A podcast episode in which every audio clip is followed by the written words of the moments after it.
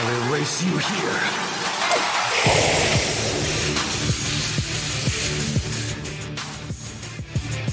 What's good, Internet? The Black Hokage here, aka TBH, and to be honest, I'd like to welcome you all back to the Gaming Illuminati podcast. We have arrived at episode 55, and rocking with me today is my co-host who can't escape the baby fever of the Latinas. Some call him Walnut Head, but I just call him DTXJD the Don. What's your opening statement for today, sir? Nobody call me Walnut Head. Hush, bruh. And don't be burning bread on me, man. Don't be burning bread. Thank you for coming. All the people watching it live. All the people that'll see it later. I see y'all. As long as y'all support, man. I love y'all. True. Black.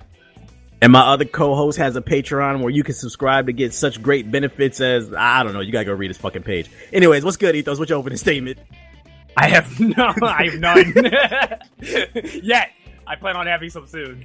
But thanks everybody for stopping by. Appreciate it. Bet. And today's guest is back for a second time. You know him for trolling at E3 and interviewing random cosplayers at Weeaboo events. Say what up to the black. I was about to say, say what up to the black. Say what up to the people, black. Oh, God. Oh, my God. And my opening statement for today is Samsung phones are officially banned on U.S. flights. So if you have a Samsung, what was it, Galaxy 7 and a Note 7 or whatever the fuck that shit is, please go trade your phone in, because I don't want to be on a flight with your ass, boy, blowing us all the fuck up and shit. I think I read today they Samsung is so desperate they set up what's the name, checkpoint exchange, checkpoints inside the airport where you can exchange your phone to get a new one. So just know that's an option if you got a flight for tomorrow or anytime in the near future and you haven't swapped out that phone. And also Oculus Rift is giving refunds to anybody who bought any VR games for the Samsung Gear, because the phones will blow up in your fucking face. Also, be aware the show is available in audio form on iTunes, SoundCloud, Stitcher Radio, and the Google Play Store. If you've never seen the video version of the podcast and want to check it out, be sure to subscribe at youtube.com/theblackhokage. Enough with the promote, and let's get into the show. Opening conversation. I asked the guys before we started the show what you want to talk about, and they said, let's talk the Infinite Warfare beta. Ethos, you got the floor. What's your overall perception of Call of Duty Infinite Warfare? Black Ops 3 in space. Thank you, everybody. Good night. Damn, you gonna go in depth any more than that, though? That's all that needs to be said. There's nothing else to say except you can craft guns. Wait, you can? Yeah. What does that even mean? You can. Let me step. You can get this currency called scrap by playing the games, and you can unlock guns with perks that are like Destiny's guns, exotics, that you get to use in game that are overpowered compared to their normal counterparts. There you go. That's all you get. And we know they love their microtransactions. So yeah, because the beta didn't have supply drops in it. Mm-hmm. That's a goddamn shame. I actually agree with him. I dropped a video yesterday and I said the same thing. It's Black Ops 3 in space, but it's not as good because the maps are poorly designed. It feels like it's there's a lack of space.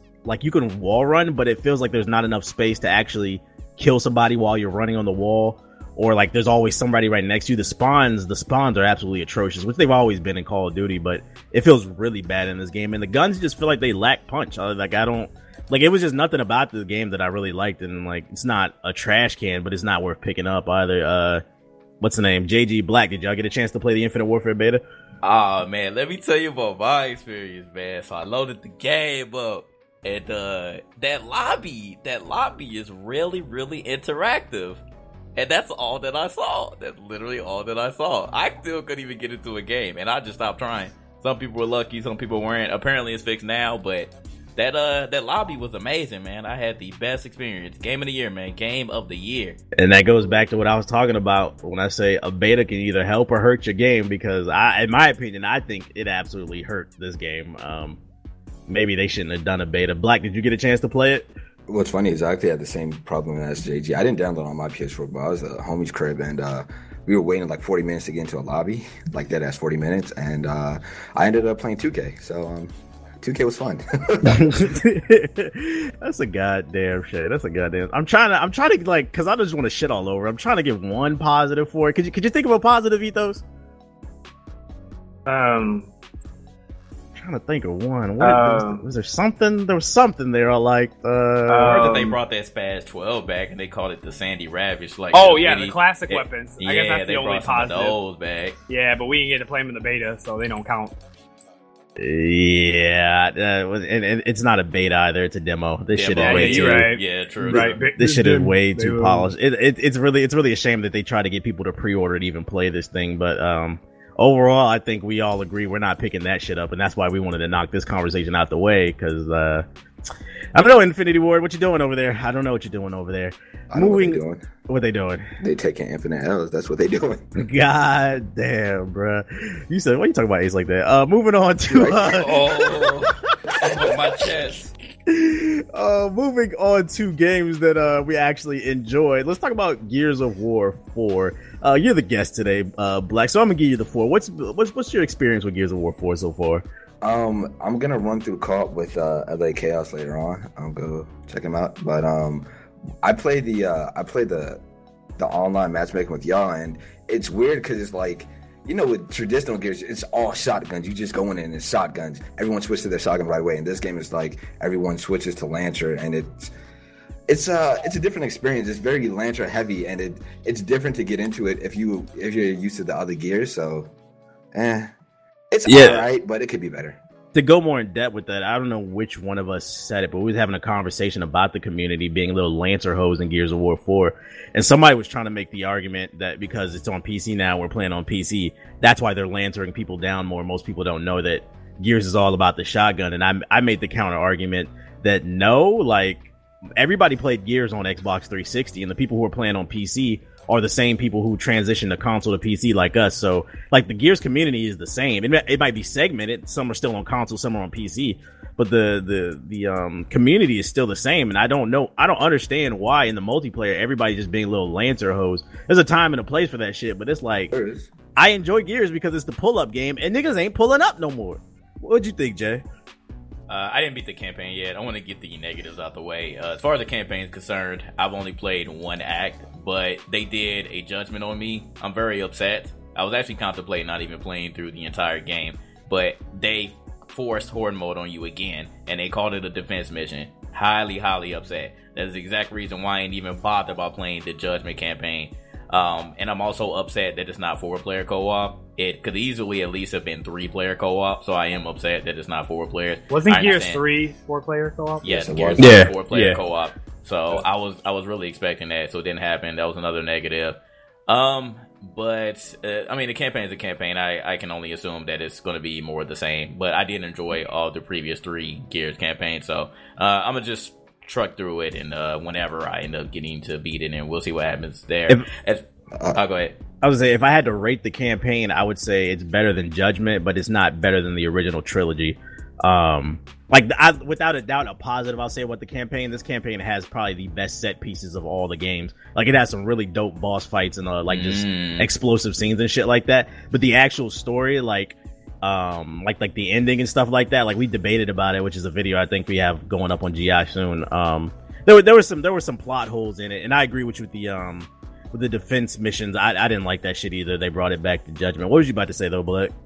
One thing I want to talk about is the fact that they kind of half-assed the crossplay, where it's like you can crossplay where it's custom games and PVE, where there's like co-op campaign and Horde mode, right?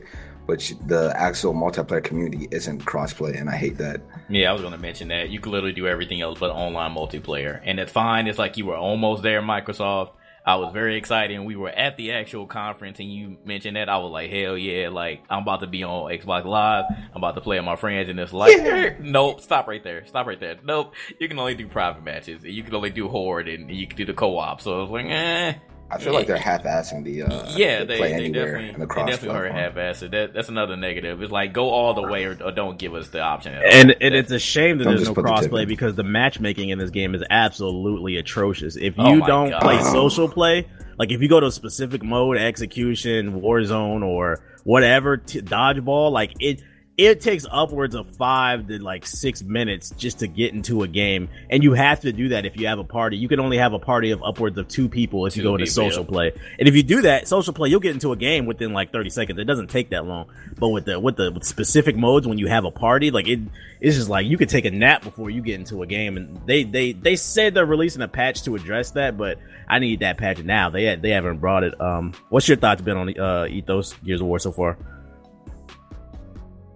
I think it's a really great game. It's awesome. It's really great. Yeah. I felt the campaign was underwhelming and failed in a lot of character and plot wise stuff like that. Ass nigga. I don't care. That's my opinion. I think the campaign is the worst outside of Judgment. Judgment's still the worst, but Gears 4 is a close contender to second in my opinion. I agree with JG, especially about the horde mode shit. That shit really turns me off fast. Pacing's bad. Multiplayer's I mean, it's nothing to drool over, but it gets the job done. It's definitely better than Judgment's, but it has some caveats.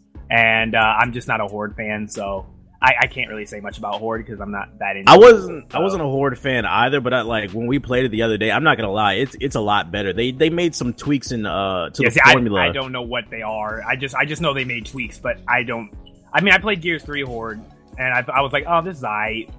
But just the idea of like the fabricator, because in the new joint you have the fabricator, and that's where you get your weapons and defenses. But the thing is, in the Horde mode, once you kill some of the swarm or the robots, they drop like these little energy points, and you have to go and pick up those energy points, which are in the middle of the battlefield while shit is still going on. Or if you're smart, you can wait till the end when there's only like one left, and then everybody goes and scavages, and you have to bring those points back to the fabricator.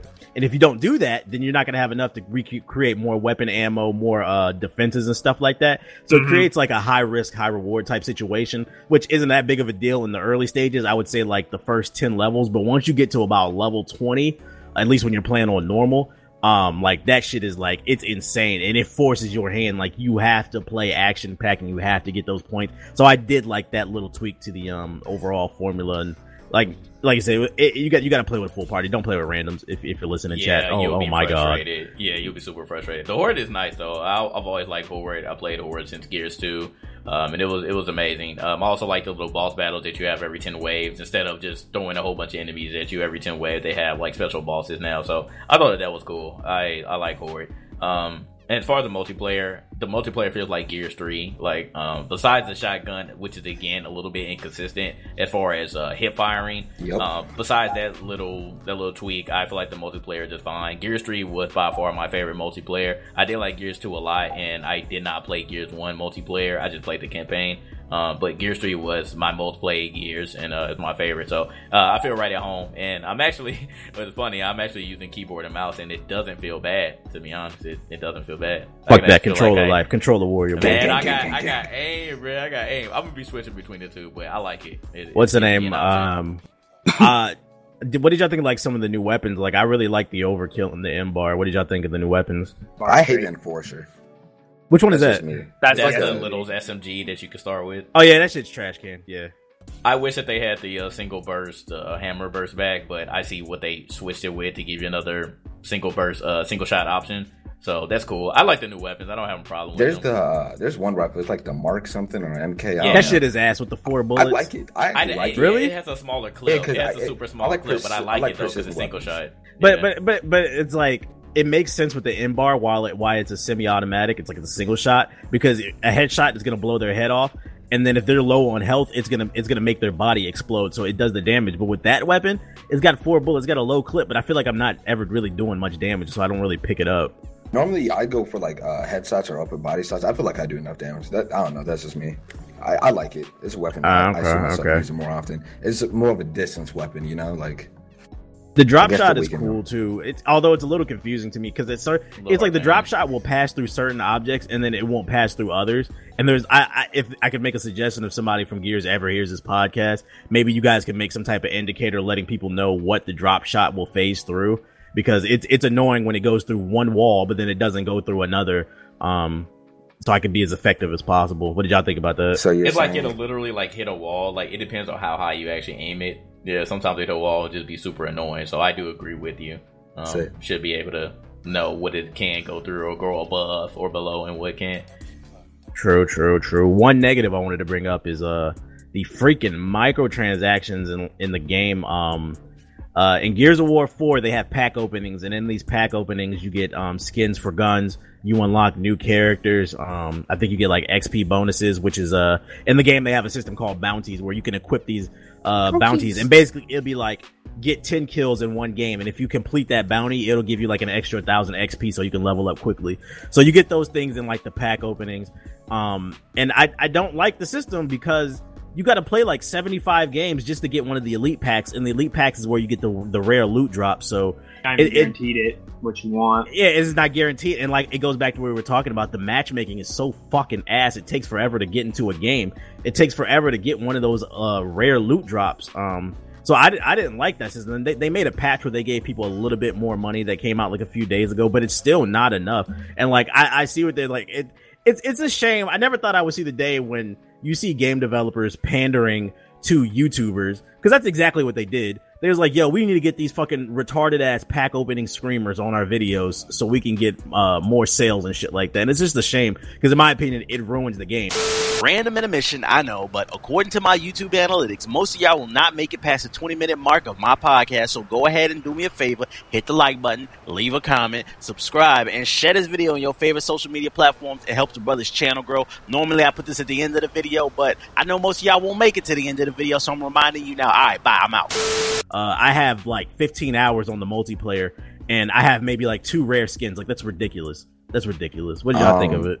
I would say, speaking firsthand from being a huge Halo fan, where they did this, it's like they're literally creating opportunities just so they could sell us microtransactions and DLC, and it doesn't do anything beneficial for the core gameplay whatsoever. So when they do things like this, I feel like it's really a death of the industry, because it's like, all right, so how does this actually better my experience throughout the game? And the reality of the situation is it doesn't. And if anything, like when I got into the Gears and I saw all these cards and all these different things, I'm like, so what do I even do with these? And it's like it doesn't really help. I mean, it's cool if you could get skins and level up quicker if you care about that. But for me, that's like I'm not casual, but it's like I'm not really gonna be like focusing on the meta of the game like that. I just want to like shoot people in the face and watch them explode. Like I don't care about the cards, and it doesn't do anything for me whatsoever. True. So where do you rank Gears of War 4 out of the 5 games, Black? First of all, Judgment doesn't exist to me.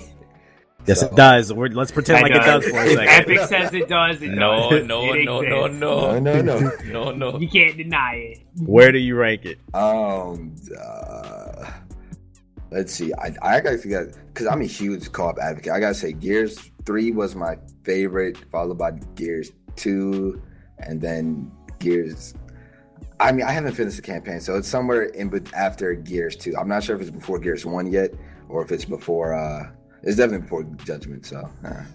So it's anywhere, but it's after Gears 2, but I don't know if it's before. All right, Black don't know. Jay, where do you rank it? This man really contemplated 3, 2, 1, 4, and then what we will not name.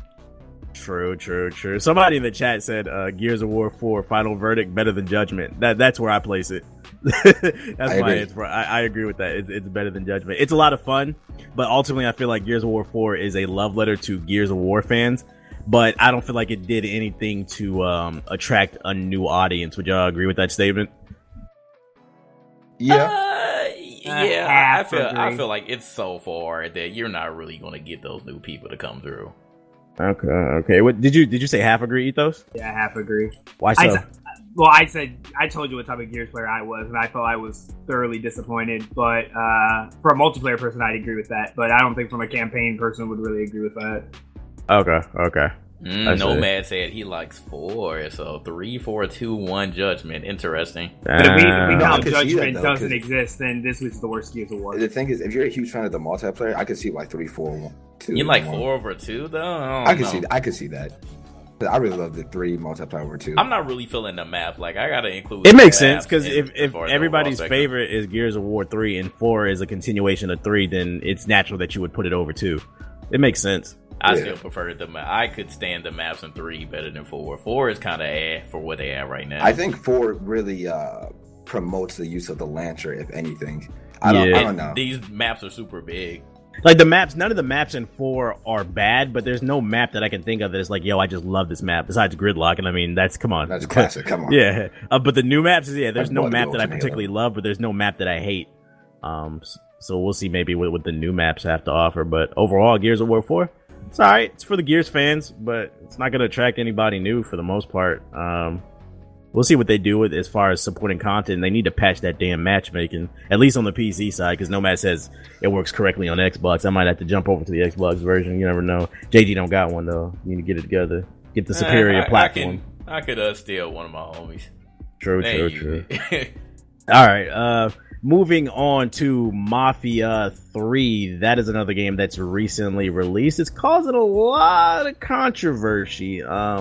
I'm actually let you take the floor on this one, Jay. What were your thoughts on Mafia 3? Because I know you tweeted like you tweeted like Cartman crying. I guess it was real emotion for you. What was you crying about, nigga?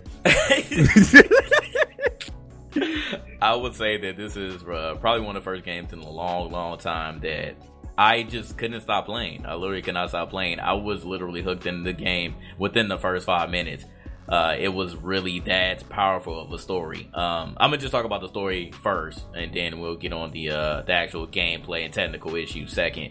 But as far as the story, like, I know that we talked about all the time about black people not being represented and whatnot, but this game literally, like, took us there. Like, I was just playing the game and I felt like, man, I could relate to that. I could see how times were back then. Like, the story just hooked me from the beginning to the end. It really, like, just blown away every expectation that I had about the game initially. I didn't think that they were going to go there with certain things. You heard the N-bomb spouted across the entire game. You really felt like you were being discriminated towards. You really felt like you were running away. You felt like you were not being respected. And it was a clear reflection on how things were back then, and in a lot of cases how things still are today. And like, if you really paid attention to the story, whether you're black or white, I don't care what race you are, if you actually took the time and played the game and paid attention to all the story elements, not even just in the main story, but like some of the banter from people talking across the street, some of the police talking to you, and who can forget the radio from that host, man? Like, he was really dropping some gems, dog. The voice was out there. So if you took the time to actually sit in your car and listen to that man talk and some of the things that he was saying, like, it was really, really deep.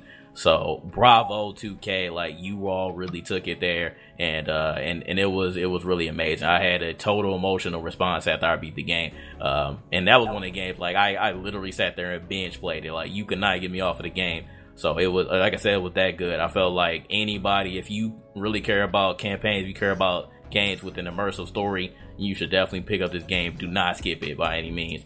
As far as the gameplay, the gameplay is very repetitive. I'm not even gonna lie. The gameplay is very, very repetitive. I mean, once you stab one person in the neck, one white person in the neck, you stabbed another white person in the neck. Once you shot one person, you shot another. It's pretty much rinse and repeat as far as getting the rackets or whatnot. So nothing special there. The technical issues, like as far as the 30 FPS thing, that was a major downer. That should not have happened day one, but they did patch it the next day, at least for PC. So I'm happy about that. But the game did crash for a lot of people. I know that you had a lot of problems. TBH Chaos wanted to refund the game because he couldn't even play it at certain points, so see, it was really terrible as far as technical.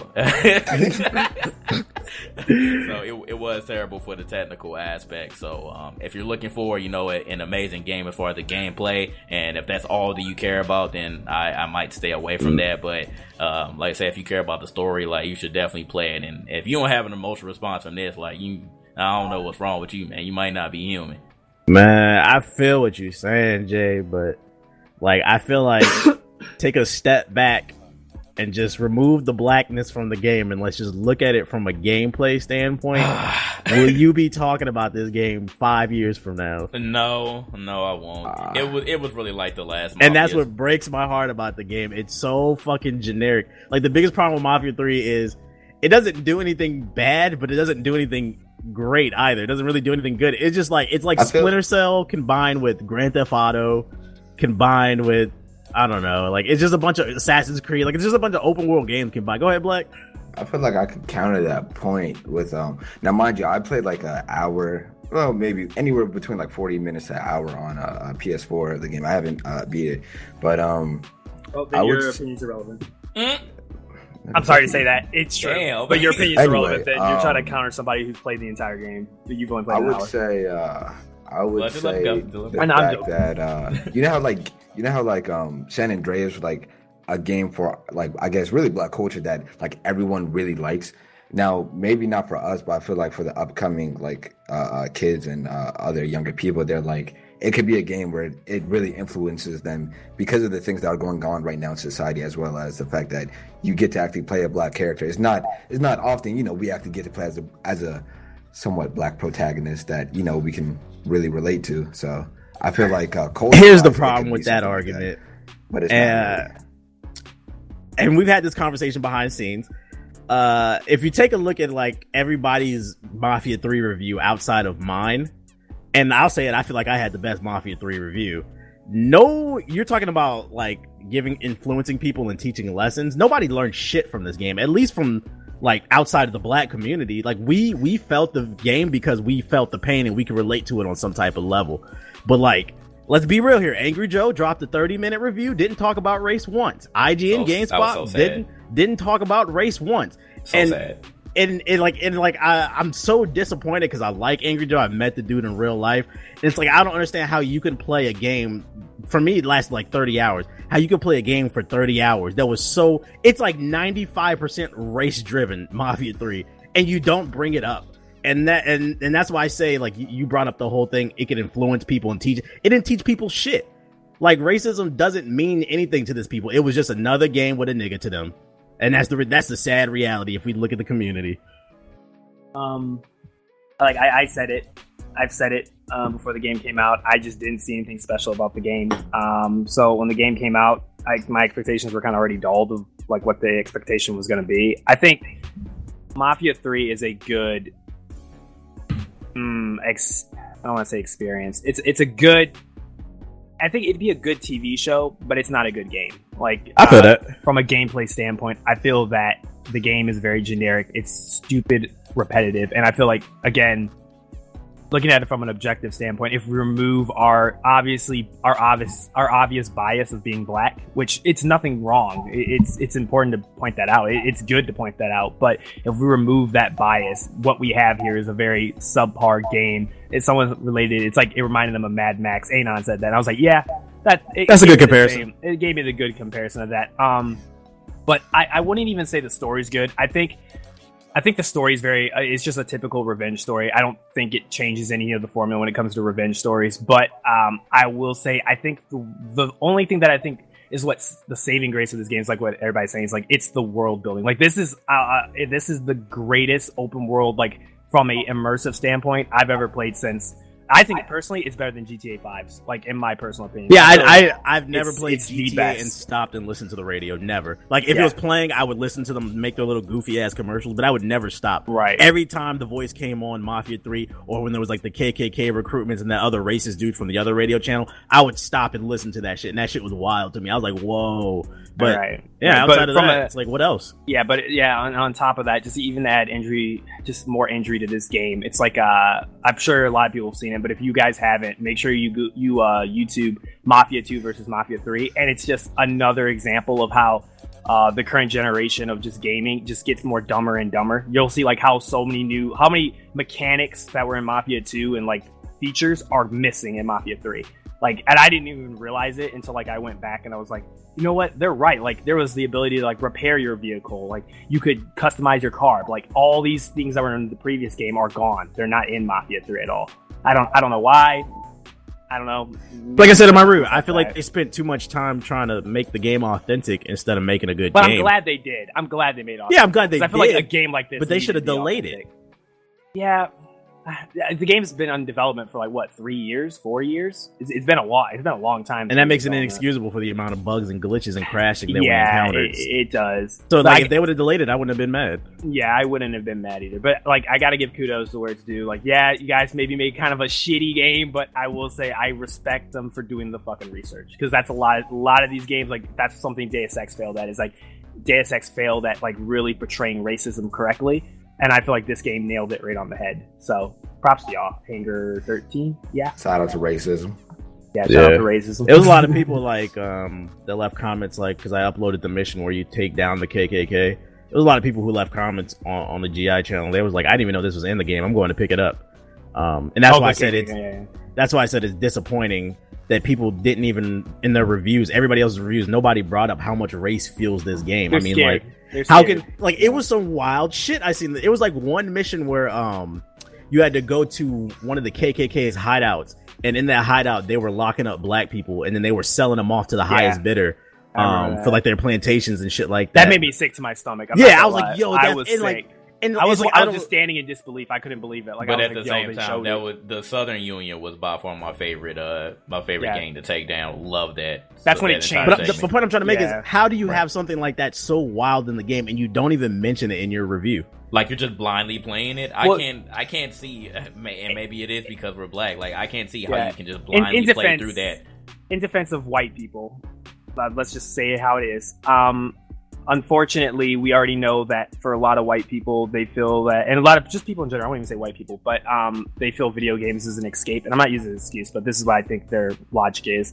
So for them, video games is an escape from like the hordes, like racism and all this other bullshit, even though it's on the Xbox Live everywhere. But it's like an escape from that, the hordes of the real world. So I guess that's kind of like they don't want to incorporate, because it's the same idea of, we already know, I'm not going to go to the deal, but you know who I'm talking about, basically saying, why aren't you making videos about Black Lives Matters? It's the same idea. It's like, because I'm a gaming channel and I post gaming, and while this is a game, I guess that sort of topic's very sensitive, and it's more, it definitely hits more history and political channels than it does people who come here to, you know, hear me scream and do a review. I don't know.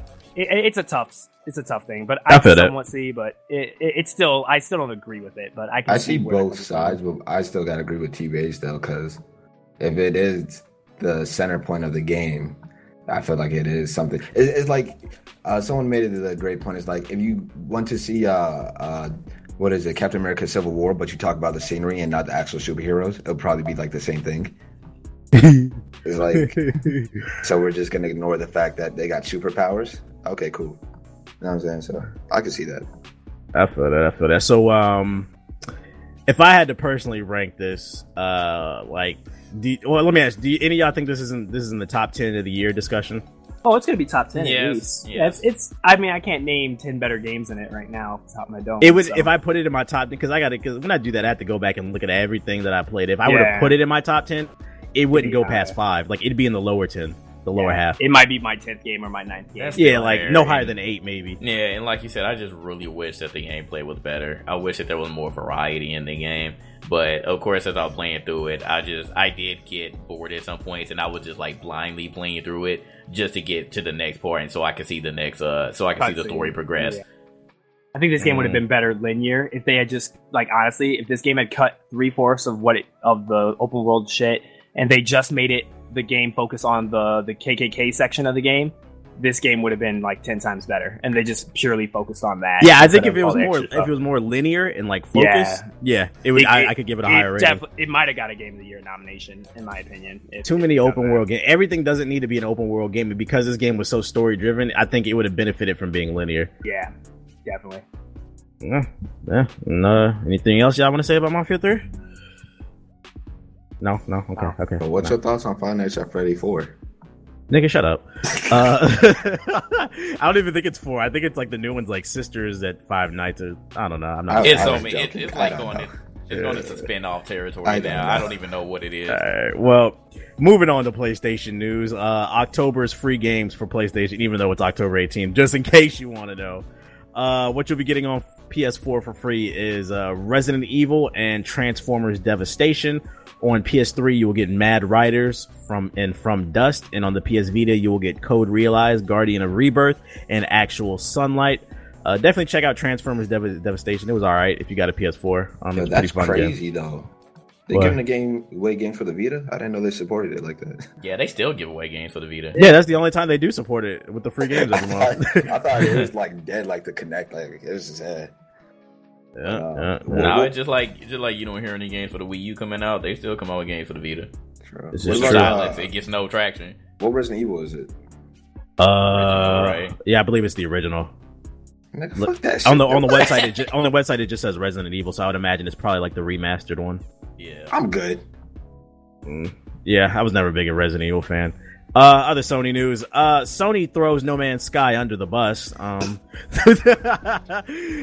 so Sony's president, Yoshida, is on record saying that I understand some of the criticisms, especially the director Sean Murray is getting, because he sounded like he was promising more features in the game from day one. It wasn't a great PR strategy because he didn't have a PR person helping him. And in the end, he is just an indie developer. That's kind of a low blow. So he's basically saying that No Man's Sky's PR strategy, the way they are hyping up the game and promising him all these things, was the wrong thing to do, and it blew up in his face. How you guys feel about this statement? He's a hypocrite. Go ahead. Why do you think so? Because he was promoting that same shit with Sony, and they were pushing it as their PS4 exclusive, so I don't want to hear it. Actually, you know what, Ethos? When was the first time we ever heard of No Man's Sky? On the Sony stage. Sony conference. He's full of shit. You know, you remember that time when we were like, why are people so hyped about No Man's Sky? Yeah, I remember that. And we were like, it looks like another Steam early access game. Everybody said we didn't know what we was talking about. It's like it's gotten so bad that even the people that were defending the game to this death can't even defend it anymore. They just say, "You can't tell me what I don't like." It's so bad they shut down the No Man's Sky Reddit because one of the modders decided to turn it to shut it down because the forum turned into like a hate community. Everybody was just shitting on the game, and he was like, and one of the modders got power hungry. He's like, "Enough, that's it," and then he just closed it down. I thought that was pretty funny. Another No Man's Sky article. It's under so much heat right now that No Man's Sky is currently under investigation by the ASA, which is the Advertising Standards Agency in the United Kingdom. The complaint that they filed against No Man's Sky is they're saying that certain things that are in the trailers and in the screenshots on the Steam page does not exist in the actual game. That is true. And this doesn't mean necessarily that they have to remove the game from Steam, but if they're found guilty, what they're gonna have to do is create new trailers and screenshots for the game that represent the actual game, which is just, you know, a rock mining simulator. So that they gotta properly advertise the game. How y'all feel about that? It's gonna be hilarious. That's pretty accurate though. Like I agree with it. There were things in there that said that were never in there, like the different types of world that you could experience. But to go back to the PlayStation thing, I feel like when you're in a position as powerful as you are with Sony, and then you're like, yeah, you know this thing, our flag. It's kind of like with Samsung. It's like, yeah, you know this flagship thing we were promoting so heavily. Yeah, screw it, we don't care for it anymore. It's on its own. It's like you're a horrible leader for that. Like, I feel like if you invested that much money into the product and promoting it, you should have fully known what the game was about before, you know, you went into it, and about how they were going to market it. So for you to just say on the side, he was only an indie dev, he didn't know any better. It's like somebody in the chat said the game is literally No Man's Sky now because ain't nobody playing that shit. I mean, that's true though, so. What's the name? Like, where? Like, if you go look at the original E3 trailers, like, where was that big ass worm? Where were the monsters like coming out of the jungle and shit? Like, none of that shit was in the game. Yeah, where were the space battles? Remember they said they were gonna be like crash freighters on planets and shit. None of that shit was in the game, boy. And I think what the best thing they could have did for No Man's Sky is, like, you know how every year at E3 Sony has the main games that they show on stage, and then towards the end they'll do a montage of like indie games that are coming to their platform. They should have put No Man's Sky in that montage. They should have never gave him his own 10 minutes on stage where he was shaking like a fucking heroin addict, showing off that game that does not exist today. And it's ultimately Sony's fault, so it's a shame to see them throw them under the bus. Yeah, but, the game got too big for its own good, and he ended up, you know, liking the fame, which is understandable. It's like you're the only person, so that's what they go to. Even if you did have somebody else on your team, like you are you're the main person for the game. So I understand why he ended up feeling like he felt, but now the game ended up flopping, and no one knows where Sean Murray is now. That man is in fucking a fallout shelter, nigga. He's underground, boy. That man with Edward Snowden, bro, somewhere in Russia. Right, we need to get where in the world is Carmen San Diego to find his ass.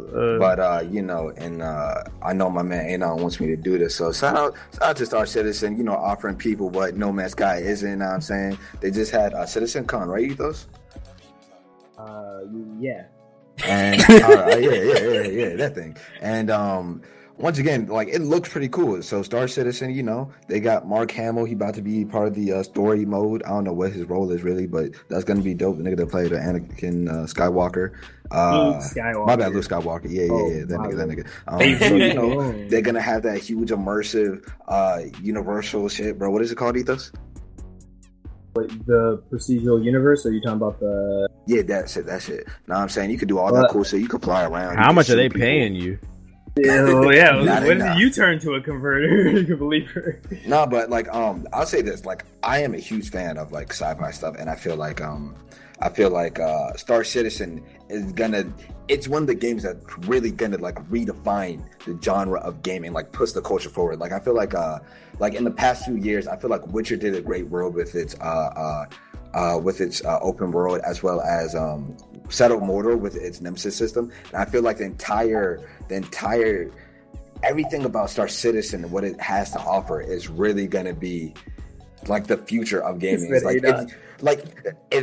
Like, imagine that indie studio that no one ever heard of is doing a project this big. And mind you, what they have done so far is really cool. And it's the biggest impressive. Fuck you to publishers. Very impressive. And it's like, if an indie studio like this can come out and do this, I feel like it's going to put a whole lot of pressure on other publishers and developers. So it's going to prove it's like, what the fuck have y'all been doing? If this indie studio did it, granted, it's probably going to take them 8 years to make it like full way complete, but I don't care. As long as it comes to fruition, you can take as much time as you want. Seeing is believing. When the game come out, right? Seeing is believing. Y'all can have that. I'm not hyping that shit up. That is Black. That is Ethos. Whatever. We'll see. And whatever. It's definitely coming along, but until it actually has like a full working thing that's like really coming along, not the shit that they have right now, I will wait and see. That's what I said. If once again, I don't feel like I'm hyping it up, but I will pay respect to how ambitious they are and what they have done so far. I hype the ambition, not necessarily. It did sound like hype right there. I don't know, man. I mean, I'm not saying go out and buy it. Look, I'm just saying that has a lot to offer in theory, man. I mean, it's a game. People should hype it for the sake that people should be paying attention to. Like, people should not try to dismiss it or act like, oh, we'll wait to go. Like, no, like, you should be actively making sure you're keeping track of this game, because I feel like it's going to a little bit. I don't think this game is not going to, like, if this game releases the way that they promise it's going to release, it will, like what Black said, it will devastate the industry. Like, nothing has been able to reach this height before. But you promised me. Guys, we're supposed to be shitting on No Man's Sky. What is going on here? Fuck No Man's Sky. It's Black's fault, man. He got to the conversation, man. Damn. I just had to get props for his dude, but yeah, No Man's Sky is out. Well, since we're talking about space anyway, this kind of pertains to Call of Duty and Infinite Warfare. The CEO of Activision is on record saying that there will be a new Call of Duty every year as long as the sun shines. I hate him. The only thing that might change is what platforms it releases on. This is the official statement that it released. We've had like Call of Duty thing. You said what? Are they doing like with Activision Ubisoft, where it'd be like on your phone or on a tablet? I don't know. He just said it's going to be Call of Duty every fucking year until we die. This is the official statement. He says, we've had Call of Duty games played on virtually every console for the last 14 years. So the idea of having a game that centers around armed conflict through history, you never run out of ideas for Call of Duty games. There will always be Call of Duty games. And they'll be played on a variety of devices. It's going to be on mobile then. Let me tell you this. And I respect franchises. But here's the problem. Like, a good franchise knows when to end. A good book series knows when to end. I believe in the rule of like the trilogy rule. You have 1, 2, 3, you stop. You can go on and make like separate, you can continue that universe and get new characters. But like once you have a trilogy, you need to stop. Look at Halo. Look at, well, maybe Gears of War. I'm not sure about the future. Jack and Dexter. Jack and Dexter. Like, you have a stop with your trilogy. Please just stop. Look at The Matrix. Great series. Well, good series, and it stopped. I feel like we once again, let's go back to the story. And I know Call of Duty has a bunch of games in the same universe, but like Call of Duty needs to stop, bro. Like what? Like we're looking at Black Ops 3 in space right now, and it's getting repetitive. Like my thing is, you know, games like Star Wars, Battlefront, the games like Halo and Gears of War. What we love about these games is the fact that they didn't come out every single year. We played these games 2-3 years, day in, day out, and we got great at these games. And it was like, yo, I love this game for this, that. There may be a glitch here and there that, you know, we may abuse or like, and like we loved these games for that. But like I feel ourselves by January, it's like, man, I'm tired of this Call of Duty. When's the next one coming out? I don't want to feel like it's like getting married, but like you don't want to be having sex with the same girl over and over every day. You know what I'm saying? But anyway, you got it, JG. Wow! I love how you just this out to me. Wow. I mean, I've been waiting on this game to die. Like, I'm not even gonna lie, it's been a long time coming, and I was hoping that it would have been done already. But for him to say that it's gonna come out every year and continue to come on, like they're not even gonna try to come up with a new franchise. Like, we're not even gonna try to change the name up. Maybe it's still gonna be Call of Duty this, Call of Duty that. Like, it's gonna be really at the point where you're gonna run out of names, like Pokemon is right now. You ran out of colors, and now you coming up with shapes. You coming up with Sun and Moon. Like, what are we doing here? I don't want to play Call of Duty anymore if it's gonna come out every single year. I don't care how many different studios you have making the game. It's over, man. It really should be over by now. I'm not trying to play the same shit. I think I'm done. It really breaks my heart that this man like proudly said, we ain't never gonna run out of ideas for Call of Duty, boy. Like it's like, well, when you think about it, who wants to play this shit from 20 years from now? Like, what are you talking about, bro? And low-key, the CEO of Activision, low-key wrote, unless they come up with a new franchise that prospers, they low-key wrote their own death note for this company. What other game does Activision have? Destiny. They're good. Never mind. Yeah, they're not dying. That's their new Call of Duty. It just started. Yeah, but if they didn't have Destiny, boy, that's a death wish for their company, because every star stops shining eventually. Yeah, every empire falls. Look at Cash Money. This guy taking over from the 99 2000s. I think it was a sign that I couldn't get into the beta. Excuse me, demo. Oh yeah, Activision's got Blizzard too. They do own them. Damn. Man, fuck Activision. So Overwatch is making them money too, but yeah. It's just like, oh my god, shut up, dude. Like, who's gonna be playing? It's not something I want to pass down to my kids. No, thank you. You know what's sad about it though? Like I was saying with Call of Duty and even the with Halo and like even the Assassin's Creed. At the time when they were coming out every year, you would see like the huge improvements from the graphics to the mechanics of the game. And what sucks is when a game comes out every year, it can only improve so little. But, you know, when you give a game 2-3 years to make a difference, then it's like, oh, wow, they added this feature. That's so dope. And, like, you know, like they kind of shoot themselves in the foot when it's every year they add in the new feature from this game or that game or, mind you, their own imagination. So it's like you see the growth yearly, but, like, I'd rather if there was a gap in between. True. I think Call of Duty literally has been like one of the games that have stands the test of time since Call of Duty's been around for a minute, but it really got popular when Call of Duty 4 came out. But like Activision is known for killing their franchises, and this is still one franchise that has not died yet. I blame the YouTubers. They killed Tony Hawk. They killed Guitar Hero. What other games they killed? They killed a lot of games. You know what's funny? They literally killed Guitar Hero with Call of Duty. They said, I remember at the time they were like, too many people are more invested in their shooters, and rhythm gaming is dead. So like they look good on Guitar Hero. Oh no, man! I don't know if rhythm gaming is dead. If you ever go to arcade, you see them Asian folks, man. They be getting it on that Dance Dance Revolution. Man, I know, bro. I know. I haven't seen it. What's the name? I don't know if we could talk about this one. Did y'all get a chance to look at the Metal Gear Survive gameplay? I looked at it literally before we started. Okay. So what did you think of it, Jay? Well, I already did like Metal Gear Solid 5. And it literally is Metal Gear Solid 5 in another open world, just desert lands with zombies. It didn't look like anything special. And honestly didn't. Like, you're picking up random stuff. You were walking up and stalking the zombies. And I seen like a couple of, I guess, like okay things here and there to like attract the zombies. But it's literally just like, I feel like this is another game that they shouldn't have come out with. I feel like they just wanted to try to capitalize on, I guess, whatever hype that they had for Metal Gear Solid 5. Until, you know, people like Ethos dissect the game and call it for what it really was.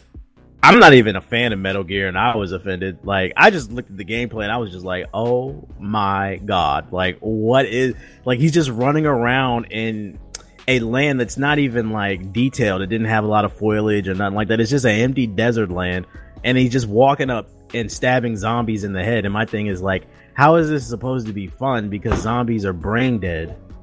I'm not sure if there's new footage out, but I remember seeing the trailer for a while ago. And isn't it like in a different universe, or like, yeah, like not in the same?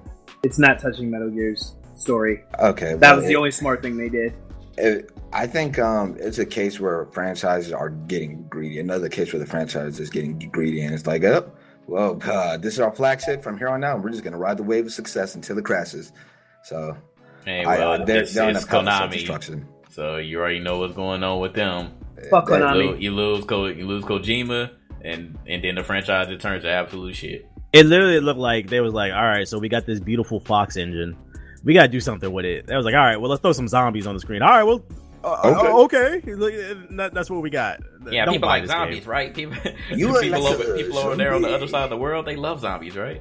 Zombies are still in. Zombies are still a thing. If y'all want to check out the gameplay, we got it on Game Illuminati. Just search Metal Gear Survive. But don't buy this game if y'all Metal Gear fans. Please send them a message with your wallets. This shit look like straight garbage.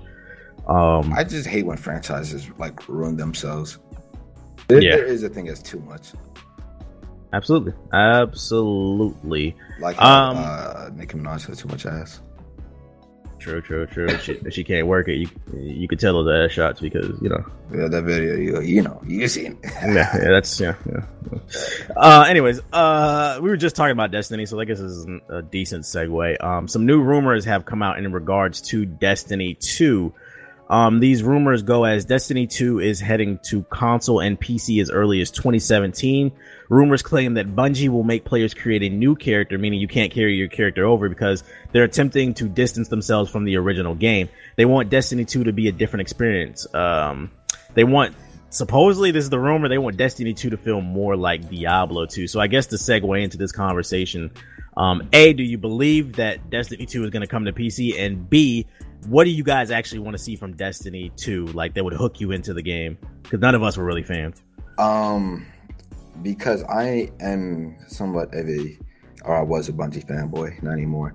What I hope to see is a good, compelling story. Now, for those of you guys that don't know, basically, they scrapped the entire story of Destiny months before the game release, which is why it's the shitstorm that it was, or the lack of good content. Also, why, if you go look at some of the early E3 trailers, there's a lot of like footage in there from the original game story that's not in the in the game that released. Or why it's no longer going to be a quote-unquote 10-year game because the story is no longer viable to use.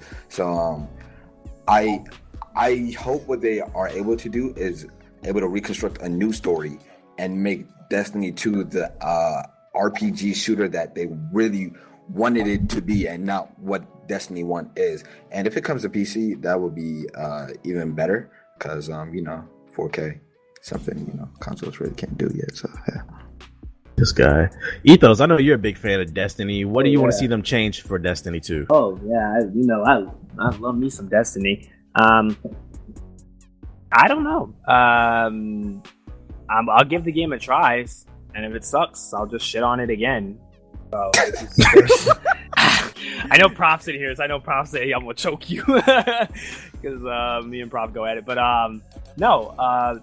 If they just get rid of the repetitive bullshit, get rid of all the bullshit from a consumer standpoint, like cutting content and microtransaction bullshit, get rid of all that, and actually just make a fucking decent game. That's all it takes. Here's one thing I think they could do better: get rid of that shitty 3-player co-op and put at least 4 or 5 in. True. I didn't get that. That as well as actually make your spaceships of use, like you can actually travel the galaxy and not just Earth. I think you can do that now, right? I don't know. I don't play it. I know you can like, fight battles on the moon and shit like that. I don't know. I don't play that. I think they can do something about Infinite Warfare to balance the game better, because I remember I haven't played it since it originally came out, but I remember I hated the fact that like certain people had different abilities that were better than mine or better guns and shit like that. I don't understand how this is supposed to be a balanced multiplayer.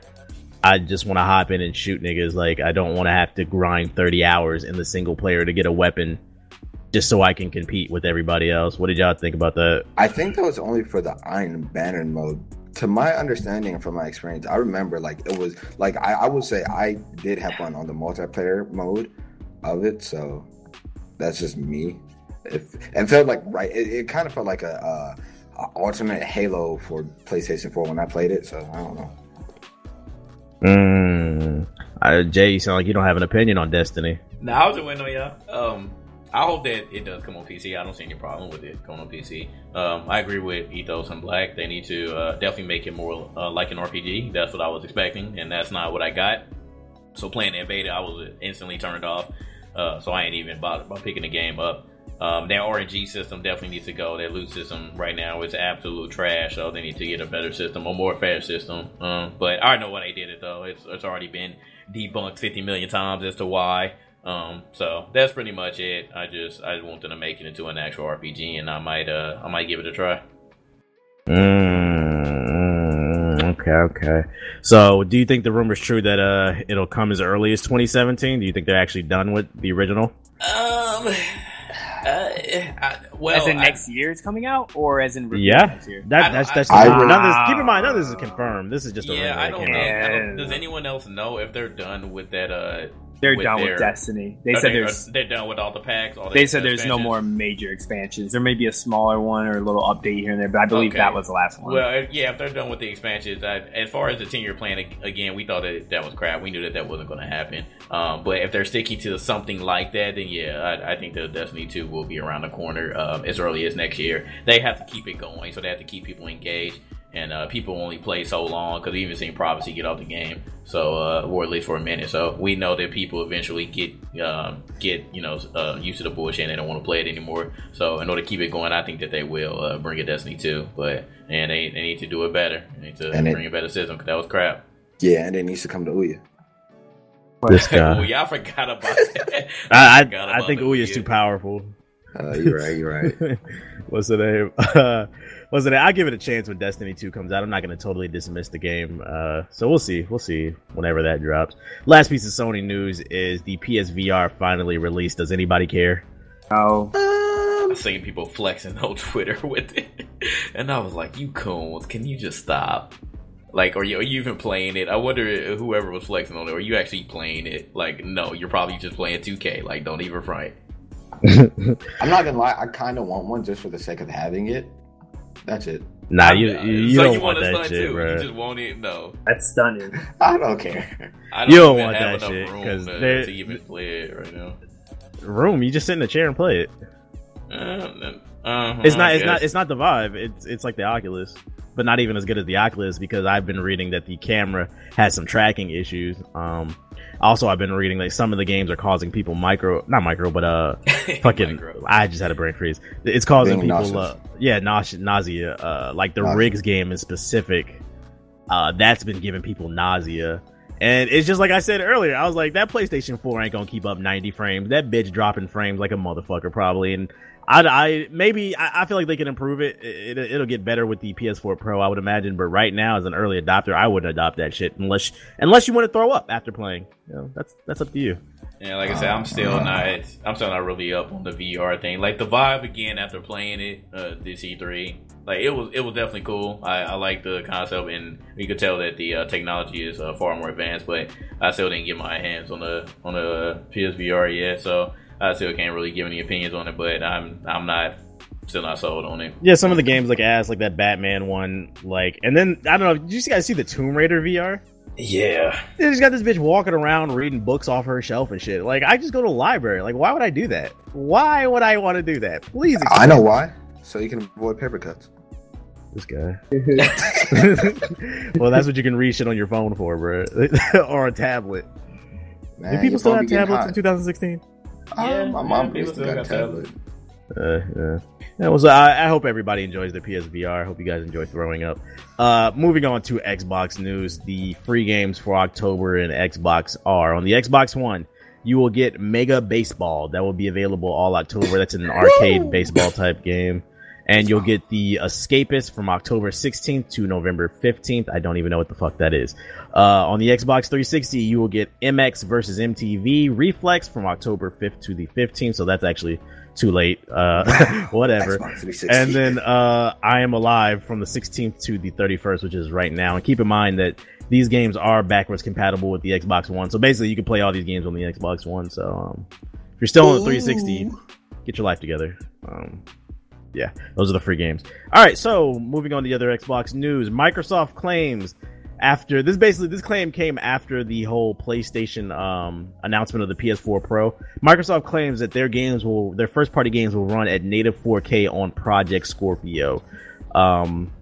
They said, this is the exact quote, "Any games we're making that we're launching in the Scorpio timeframe, we're making sure they can run natively at 4K. Do you guys believe them?" Yes. Oh. Yes, I do. No. I actually do. I believe them. I don't know about 60 FPS, but I think... They didn't say that. Yeah, I think that they could do... No, it does. It did, though. No, it said 4K. It just said 4K. It didn't say nothing about the frame rate. Yes, it does. No. I'm going to need you to get a link. Yeah, we're done according to the link that you put on GameIlluminati.com. Nah, I don't buy that. All right, look at the article. That's not a credible news source. Said, but here's the part that threw me. I'm talking about what TBH actually wrote. Is that wrong? Oh, if that's wrong, then that's messed up. Defend your writing. This is what you put, sir. Third. Oh, you know, no, you're right. Exactly. I just checked the source too. Exactly. Right, I'm having a brain fart. Yeah, you're right. So they did claim 60 FPS. The original article came from IG, and I'm reading it again. See, now I still believe them. I do believe they can run a native 4K. Yeah, 60 FPS. Still debatable. I debate that too. Then. It's debatable, but if they said they're about to sell it for like $1,000 or $900, then I'd believe it. That's the only way they could get me to believe it. Yeah, we still need to wait on that price because we know for sure that the Scorpio is way more powerful than the PS4 Pro, and it's coming out this year, so like we know that for that fact. And looking at the actual conference, which wasn't really a conference, more of a tech demo, but looking at those games, we know that they weren't running at 30. We know they weren't running at 60. They were running at 30 or below 4K, and most of it was upscaled anyways with HDR. You know that technical talk. But are you sure you didn't miswrite TBH? I don't see anything about 60 FPS in any of these articles. I think you missed. Nah. It says it. Look at the IGN article and scroll to the bottom. It says Microsoft says the new Scorpio hardware will support better GPU that can handle 4K resolution gaming at 60 hertz. Oh, 60 hertz. Okay. I'm gonna need a second FPS. Source. Yeah, I'm gonna need a second. Okay, so it's up in the air, but I'm pretty sure 60 hertz means 60 FPS, correct? That's the output. Hertz is like the maximum frame rate you can output. That doesn't necessarily mean. Okay, so that's a little 60. Sketchy. Yeah. So maybe it can, maybe it won't. Hertz is like the maximum amount of frames you're monitoring. Yeah, that's a 4K that's 30. Yeah, PR buzzwords they got. Yeah, 4K 30 would be. Yeah, they're being that's specific more than on what word they're using. Yeah. Because you can have anything run at 60 hertz. All right, that's well. I don't want to definitely say it's gonna run it, but they definitely said it's gonna be at 4K. Okay. But I that's believable then. Yeah. NATO 4K instead of being upscale. Yeah, I think they could do it. Now the thing is, they said all of the games will have to run like that, or like will it be just first party. That's another good question. All the quote says is the games they were creating. That sounds like first party to me. Like I said, it's all very vague. Yeah, because Microsoft, I know in Halo and I think in Gears, we definitely can play in 4K right now. Yeah, so, on PC they have 4K textures already in Halo 5. Yeah. So it's like so they already set it up. Somebody said watch them bring out Halo 5. Like they re-release the Halo collection and that on PC and the Xbox Scorpio. I was like, that's believable, actually. I could see them doing that. 4K. Play it 4K, 60 FPS on your Xbox Scorpio or PC. The wording and the buzzwords make it very interesting on how we got to like approach this. Because by we, do they mean all Xbox game or right. Microsoft first party? Games? So what does they come out and they confirm that it will run 4K 60 FPS? Would you pick up a Scorpio? No, I have a PC. No. Why would I get that? Could buy it. And does the play anywhere thing? Would be way cheaper. Yeah, I have a PC. There's no. Okay, well, how about this question? They come out Project Scorpio 4K 60 FPS. $900. How will the community respond? They'll lose this shit. You know what? It's going to be... They're still going to go out and get it. Some people will, but at that point, it's like, Deadass is make the game get a PC. I know because mad I said Deadass. The 1080 is the only thing... Deadass. The 1080 costs $600, right? Yeah. All right, so the 1080 can do 4K, and that costs $600. That's not even including the CPU, the RAM, the actual box, and everything else in there, the power supply and shit. So at bare minimum, like... Project Scorpio has to cost at least $700, and that's selling at a loss. That's what I'm saying. Like $800 is not too far fetched for how much this thing would cost. Well, 4K. It depends how far it does release. Yeah, if it's true, just some benchmarks. If it's true that they're going to be running that 480 card in it from AMD, since they're running AMD cards, that thing like for Fallout on Ultra could hit 40 frames. I'm seeing Far Cry at 22 frames. Hitman at 20 frames. I don't see this thing running at 60 frames, even if. The real question is, will by the time the Scorpio comes out, is it even gonna like be up to date with the current resolution? Because like I know with like that, do you think it'll require Kinect? 8K already? No. I'm saying like we're working with. This guy. We're working with 8K already when it comes to videos, and the resolutions just keep going up. Like I know with the Mac, the latest iMac, it uses 5K resolution as is. So it's like by the time it come out, is 4K going to be the standard already? I think you already know the answer to that question, Black. It's going to be behind. I think you're reaching a little too far though, because you got to keep in mind their goal is to beat PlayStation. Yeah, that's why they're going to do this, because they know that they're going to push the marketing that this is true 4K and not some emulated bullshit. Yeah, consoles like have never really published the current standards. The temporal projection is what PS4 used to achieve 1080 right now, and that's not true 1080p. It's not true 1080p. Yeah, exactly. And I think like Microsoft's smart. I said it in the last podcast. This is the path they should take. I think they should make an expensive Scorpio, not some bullshit upscaler. The Scorpio would be like the premium version. Like exactly. You already had the Xbox. And then it could kill the Sony machine from the high end market. Once again, we all know as PC gamers, like if you're paying this much for a console, and consoles are not plug and play today. Like in this day and age, consoles are not plug and play. So it's like we really should just get a PC at this point. Yeah, we know, but they're betting on people's ignorance. So and ignorance is very strong. Yep, and it's bliss. So there's nothing we can do about it. You can't afford this $800 Xbox? Y'all broke, boy. Ball out. And they're going to be flexing on Twitter on it. Boy. You know, I was reading an article recently. Like the head of PlayStation said that when the PS3 came out and it was $600, it was way overpriced. I don't think that would be the case with the Scorpio, but the fact that you're paying that much for a console, I feel like that right there. It eliminates the argument of the reason I love consoles is because plug and play and because affordable. It's cheaper.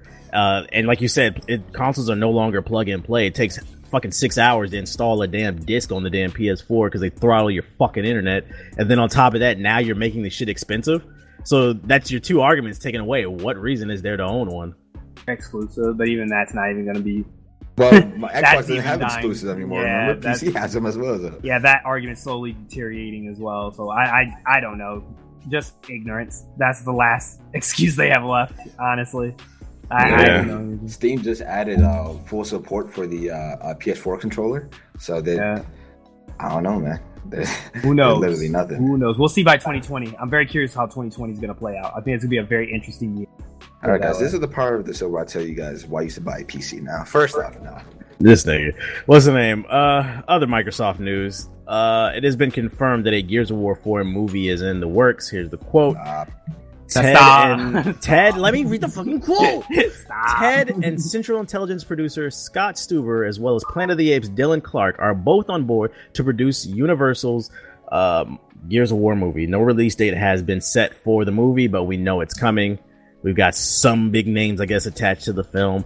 I'm gonna go ahead and put on record this shit is gonna be trash, along with the Assassin's Creed movie coming out in December. Trash. What about the Mass Effect movie? Let me trash. They're coming out with a movie. Yeah, remember there was like that shit gonna be trash too, boy. Yeah, think about all the CG they would have to do. Like that would be the most fucking expensive movie ever. Did Battlefield have like a movie or TV show for a game recently? That was Corridor Digital. I just don't understand. No. I know what they're doing. I'm actually watching the series, but didn't they have like a TV? No, I'm thinking about Titanfall. My bad. Titanfall's getting a show. Oh, what's the name? Life is Strange is getting a show too. But my thing is video games like movies and TV shows all suck. Want to know why? Because the biggest thing about what you like about a video game is the fact that you get to experience it. You know what I'm saying? Like, you can experience, watching a movie, but you can't really experience being that character and actually going through those struggles. Like, there's this great video where it's like, video games is the only media, is the only form of media where if you're not good enough, you cannot proceed to the rest. Like, there's no books where it's like, oh, you didn't understand that word, you can't read the rest of the book. Or there's no movie where it's like, if you didn't see that last part, you can't see the rest of the movie. So, like, what I like about video games is the fact that you have to be good and experience it for you to truly enjoy it. So it's like when you try and convert that into, an hour 30 or 2 hours long, it doesn't translate over as well because it's like, you get to see the story, but you don't really get to experience it firsthand and see those explosions and like drive a warthog through a bunch of explosions while the Covenant is shooting at you, or jump off of a 8-foot tall building and stab someone in the neck and roll into a pile of grass. Like one counter one that actually someone put in the chat, and it was actually a good point. Someone said Overwatch because I know everybody was begging for a movie. I think that one could turn into a good movie. Yeah, but it had to be an animated movie based off of not live action, but if it was like an animated Pixar like that type of thing, I think it could be also brand new. That's a brand new franchise, so that's kind of a different story as well. Yeah, yeah. I feel like Gears of War has too much lore to it, and they didn't confirm whether or not it's going to be live action or CG. But if they go live action with the Gears of War movie, I just don't see it. Yeah. There's just certain things that need to stay in video games. I don't see how the Gears of War armor could be made in real life and not made to be look corny. Microsoft needs like, have you ever seen a Gears of War cosplayer? Like, nah, I'm good. Yeah. Remember they tried to, well, I mean, they did the Halo thing. The Halo thing was pretty good, right? The Halo 4 one. I heard that one was pretty good. You talking about the web series or the whichever one had the lock in it? Yeah. Mm-hmm. Okay. Okay. I didn't watch it. They did a pretty good job. I'm not gonna lie, that was pretty good. It was all right. But would you pay to see that in theaters, like a full feature-length movie?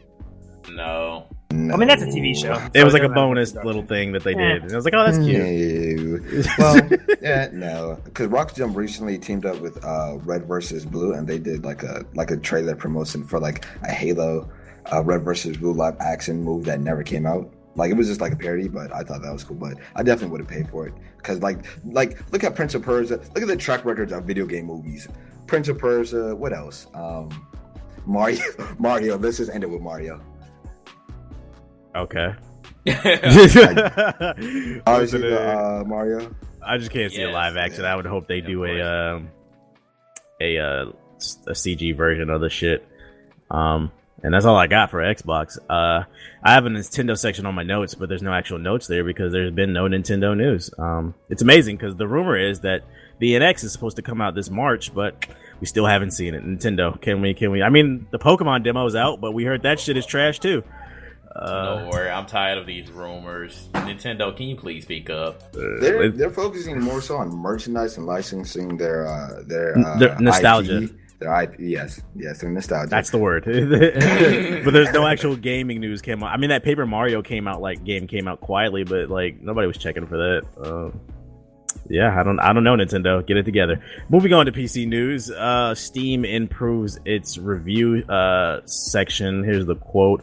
One frequent piece of feedback we've heard regarding the recent changes is that it's become more difficult to find and read helpful, articulate reviews written by customers that attain the game outside of Steam. We want to make sure that helpful reviews can be resurfaced regardless of purchase source, so we're making that change to the defaults. Oh, there's no reason to read the bottom part. Basically, the changes that they're making to the Steam review system is you no longer have to purchase the game via Steam to review it. If you get it off an alleged site like G2A or Kinguin or Kickstarter.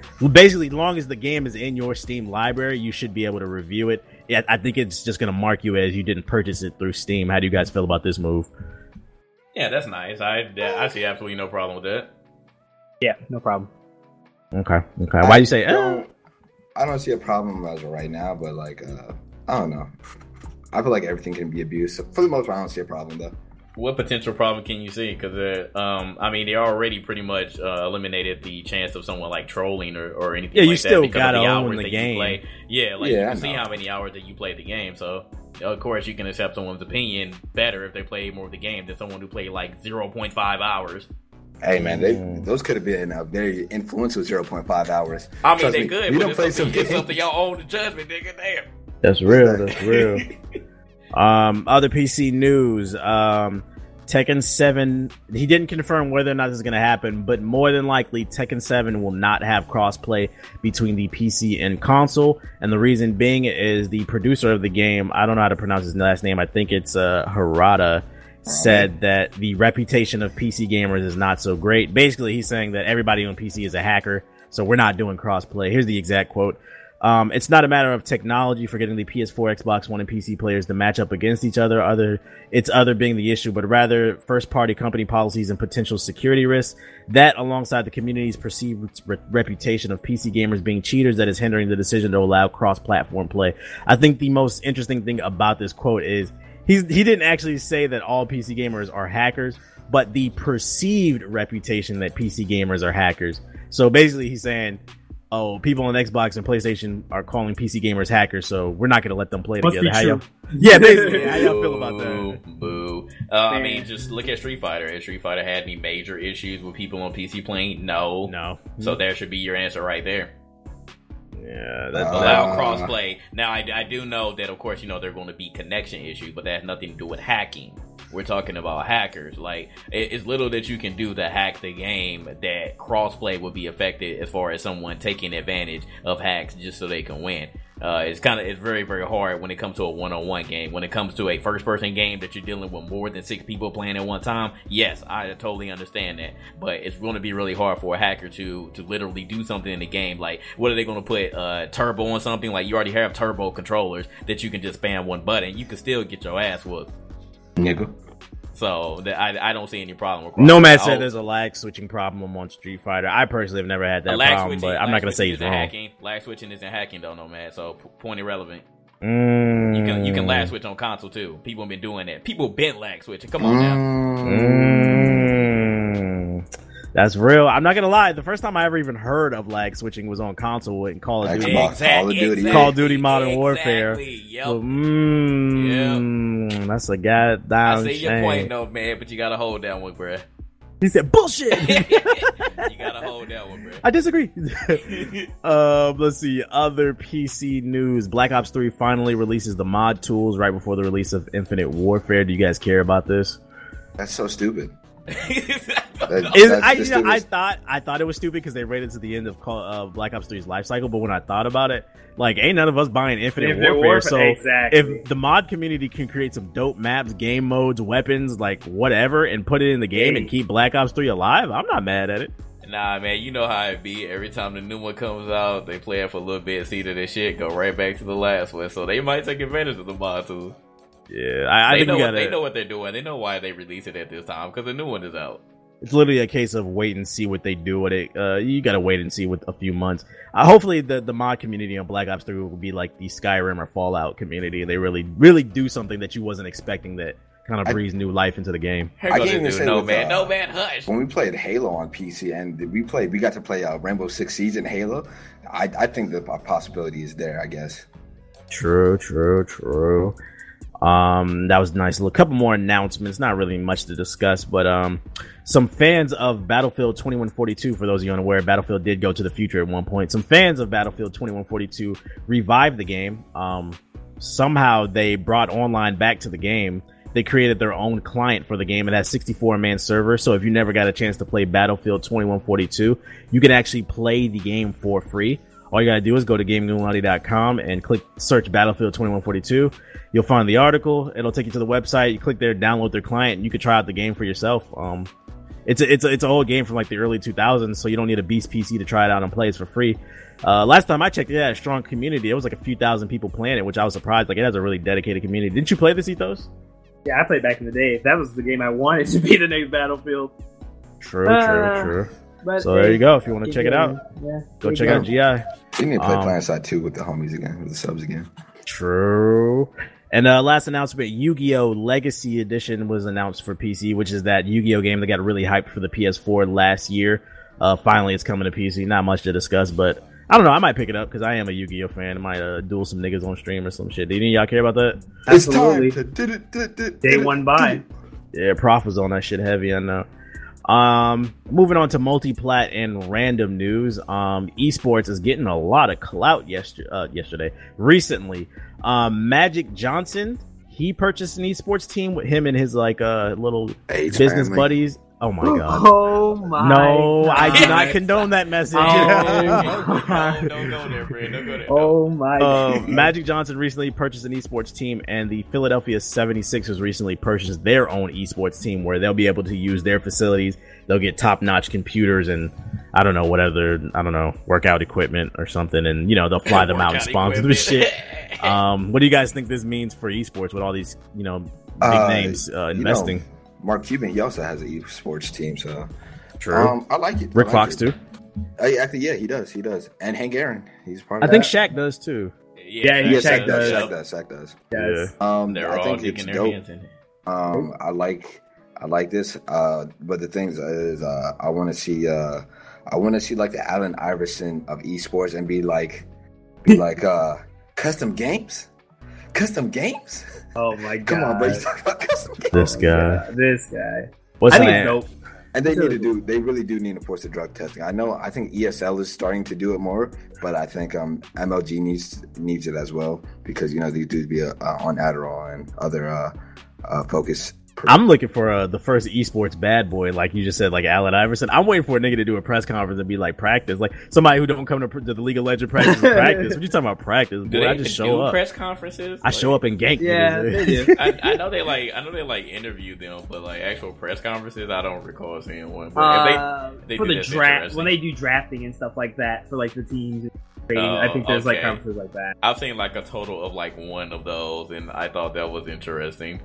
When they were actually drafting, I was like, okay, this is getting really serious. Get these fantasy teams ready. I don't really see, like, right now, I don't see an advantage, really, of, like, Shaq and Rick Fox and Mark Cuban and Magic Johnson owning the team. Like, I want to see, like, them actually have, like, a real hand in the esports scene. Like, as far as I know right now, they just own the team and then that's it. Like, if they're actually, like, giving them... Showing up to events. Yeah, like, actually showing up to events. Bringing clout to this. Like, putting their money into events. I've seen him in multiple events. Shaq's actually there. Like, is he actually... I don't know what else he's doing, though, besides showing up. Like, I don't know what else they can do. He's actually there with, like, his team. Like, so, like, he's publicly there. He's not, like, hiding or anything like that. He really, like, supports these, especially when they get, like, awards and stuff like that. And I'm not, like, before any of them, like, Gilbert Arenas, that crazy man, he actually, he had a hand in some esports teams way back then.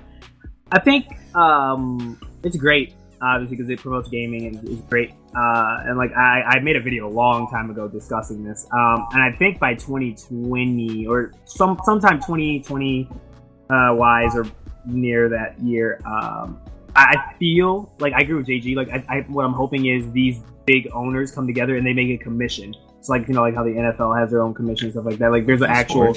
You're talking about like a union for esports? Not, but an official league. Like not ESL. Well, yeah, but that's not like but it's there's separate. A lot of there's ESL, yeah, MLG, there's MLG. I know what you're saying. You want an NBA and NFL. Yeah, like you want a definitive league, basically. A definitive league where ESPN will have an official channel for it, or like because they're already starting to do that, but like in a definitive one. Because I remember when we went to North Carolina, they had it playing in the hotel. Like I watched an entire Counter-Strike match after like Evil Geniuses versus somebody else. And I was like, "Yo, this is really cool." Like I could see it in 5 years, like it being like on like what right by your NBA finals and stuff like that. Like they're making commercials for it. It could be pretty cool. Somebody said 2020 esports will have drafts.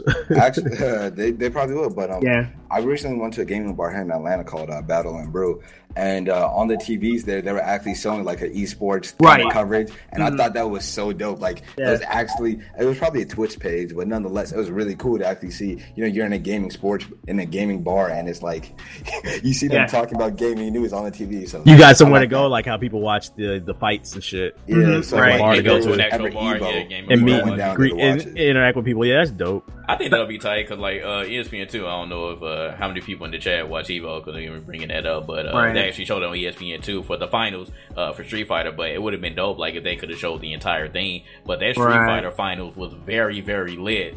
So I already got him a shit ton of views too. Like that's why they kept it going. Yeah, got him. Man, that was major for them. They did Dota as well. They did some ESPN did Dota and stuff like that. So like it's definitely ESPN's like they're starting to accept it. Like it gets as long as it gets some views, they're gonna support. There's so many different games and so many different leagues now that they could legit just have a channel just strictly esports. You have enough content to do it. I remember.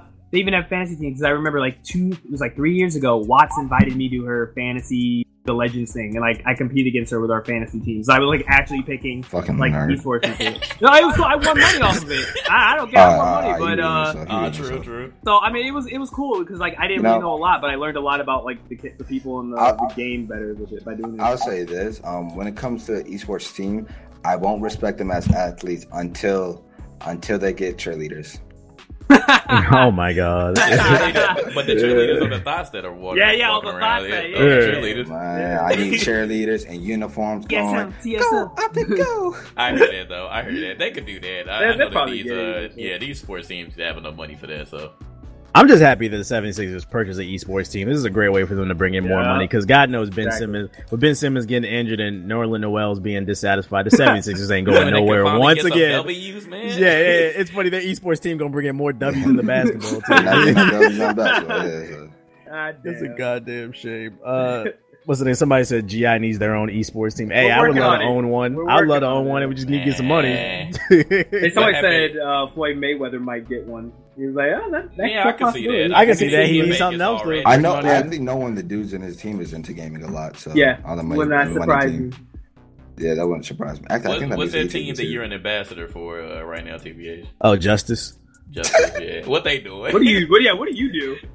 No comment. I just went to the Smite. There's a Smite tournament being held here, and I'm actually going to the High Res Expo tournament in January. Now I'll say this: looking for the hoes. No. I just like going to these events. First and foremost, we need a cool factor. Like I don't know what, but we need rappers to perform there. We need Ain't on there. I don't know what, but we. The one of the things I hate about the gaming community, and I feel like the esports thing could help change it, is if there wasn't just so many nerds and pale, pasty people, or too many people who perpetuate the stereotype. Can there just be some normal people that going outside every now and then, going to the gym? Black, you forget maybe it's not a stereotype because to be on that level, you have to be that type of person. There's no way a person who can go to the gym, go and stuff people who just don't like it. Because I know Red Bull makes the whoever they sponsor, Phase or Optic, I think it's Phase, or I don't know, one of the niggas. They have a house and they make them do yoga, bare minimum, and it's I can respect that. So they're a bunch of douchebags though. They get money, but I can respect the money. They're douchebags in my opinion, but. I just want it to be for instance, we play MOBAs and they don't get no nerdier than MOBAs in the gaming community, bro. RTSs, StarCraft, way. Yeah, I would put RTSs. Although MOBAs are a derivation of RTSs. Yeah, MOBAs. So it's in the same. They're cousins. Step below, but they're cousins. Yeah. But RTS. Once again, we're still pretty deep, and I would say for the most of the part. Most of us here, all of us here are pretty cool and sociable within everyday life, and we can go about talking and a conversation with anyone. And when I got to the Smite tournament, it was there were some people like that, but for the most part, it was nah, bro, it's nah, shit. Nah. Okay. What's the name? I think the funniest thing about all this esports stuff is with all these real it's. it'd be one thing if it was like Brian Scalabrine purchases an esports team, or like, I don't know, some scrub from some. But it's like Shaq. It's legends, Red Fox, Shaq, bro, Magic Johnson. The fact that people with so much clout that come from different sports are buying into esports, and the fact that I only see like people on talk shows getting mad at this point about they're not real athletes. It's like, shut up, bro. They don't understand the culture, bro. Yeah, it's like there's money in this shit. Let it go. If the real athletes ain't mad and they getting money, then y'all should shut up too. Exactly. It's like that's the thing. At the end of the day, it's like that was something I said a long time ago. Like I got a lot of scrutiny for it when I was like, this is the future. It's like as much as like it someone is. who is like, I respect it. Like if you did a physical sport, I can see how maybe you might be a little butthurt about this happening. Like no way this nigga's gonna get clout like this, and I had to fucking bust my ass. But it's just a different form of it, and money is money at the end of the day. And hey, yo, they pulling the money. So say this to athletes, hey, can't hate them. I would say I would never want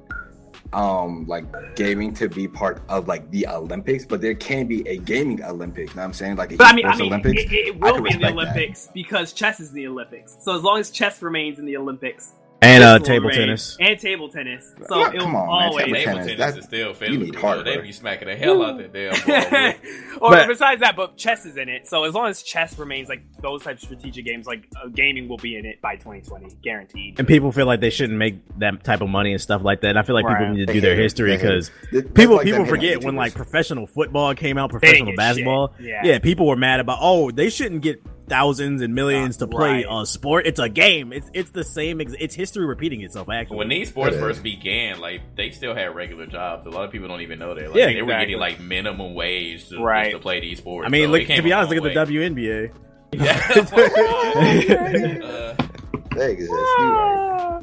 But yeah, I mean, but at the end of the day, though, like, if I was a professional athlete, I wouldn't be mad at these people playing esports. At the end of the day, you still bigger than them. You can whoop their ass if they're trying to run up. So. Exactly. If they want to talk shit, you can always run up on them. You fed and they died. So just move their ass out the way. Now, if they tell you to run up in the virtual world, you might get your ass whooped. But in the real world, you got it. Yeah, they could whoop you in some Counter-Strike, but you can whoop them in real life. Exactly. So in conclusion, get with the times, Grandpa. Yeah. It's 2016, goddammit. It's like Lil Yachty, man. You know, these old rappers, man. All these old athletes, man. They can't get with the times. I feel like, come on, bro. We got to be like Magic Johnson, man. Get some AIDS and get some esports teams. Let's get it, guys. Oh my God. Next topic. Yo. Please. God damn, these Atlanta niggas, boy. Other piece of random news. Mass Effect Andromeda's release date might have just leaked. There is a art book that's supposed to launch alongside Mass Effect Andromeda called The Art of Mass Effect Andromeda. It's just a book full of, concept art and stuff. And it's already been confirmed. This was confirmed months ago that this art book would launch alongside the actual game, but they never gave a release date for either. Amazon had a listing for the actual art book on March 21st, 2017. So, if you put two and two together, one would assume that Mass Effect Andromeda it would be coming out March 21st. Does that sound right to you, Ethos? Yeah, because that was around the same time I think Mass Effect 3 came out. Let me check real quick. I believe so, yeah. I think the last one did come out. Yep, March 6th, so it's the same month. Yep. Yeah, JG is an expert in Mass Effect. What's the name? Will you be picking this up day one? Pass. Mass Effect hater. No, I'm saying pass the question. Pass the question. Black. Black played Mass Effect 1. You beat it yet? Hell no. The controller is still clunky, but even with the controller. I would say I definitely want to pick it up so I can experience the universe fully and get into it. Like the only reason why I'm not going to continue the Mass Effect trilogy is because I just hate playing games late, and the fact that like I said earlier, you feel like you missed the train. Yeah. So. I did, man. I'm not even gonna lie. Like I know a lot of you wanted me to play Mass Effect 2. I just felt like I missed it, so I feel the exact same way you do. So I just wasn't as interested. I'm sorry, guys. I disrespect. We're gonna get a time machine for you guys. I'm sorry. You're gonna go back in the time machine and you're gonna play this fucking game. Goddammit. God, forgive me. The glory days. Back to a simpler time when we didn't own PCs, and the day when we threatened devs' lives for fucking up an ending. Those were the days. What's today? So that was not much to discuss. Just a rumor that this game could be coming out March 21st, 2017, if you're looking forward to the game. Last piece of news on my notes. Voice actors are set to go on strike for video games and news. What does this mean to me? This actually is a big deal. It is big. Because if like people like Nolan North or all the other big voice actors go on strike, that means no video games. Games get delayed. Right, games get delayed. Let me read this article Siggy wrote. The organization named SAG-AFTRA has stated that it's tried to work out a new deal for over a year now, and if none can be agreed upon by October 21st, mark your calendars, there will be a strike. So I'm going to guess this is like the union for voice actors in video games. Yeah. And I guess they're asking for like higher wages and better... I don't know how to pronounce it. I don't know if it's an acronym or if it's SAG... Oh, no, not yet. That's actors as a whole. Okay. Supposedly, they're not even making no crazy demands. They're just looking for better, a fairer contract and better industry practices. But if they don't agree upon this with the industry, they're going on strike October 21st. And here's some of the companies that could be affected. Activision, Blind Light, Corpse of Discovery Film, Disney Character Voices, Electronic Arts, Formosa Interactive, Insomniac Games, Interactive Associates, Take-Two, VoiceWorks Productions, WB Games. To understand how bad this is, basically it's not a joke. Nolan North and Troy Baker are about 95% of the voices you've heard in video games. So if they go on strike, we're talking massive amount of delays are going to happen if they haven't completed the game's like voice acting, which a lot of games don't. Think you get no voice acting chop right, man. You might have to step in and be a backup. Yeah. Damn, JG promoting being a scam. I don't blame him. Imagine this. It might be that bad. Imagine your favorite YouTuber as like a Geralt of Rivia. What's up, guys? It's your boy Geralt. I don't need that at all. Oh man. Oh my god. Yeah. No, but on a serious note, if y'all remember, I think it was back in 2007 or 2008, there was a huge. There was a huge, what is the word? Strike for writers. And like a bunch of fall TV shows never came out, and a bunch of other TV shows just stopped. I remember that. And like there was a bunch of shitty shows after that. And you don't want someone like, hey guys, do you want to go on a quest? You don't want that to be the character of your voice, and you don't want these games to be delayed any further than need be.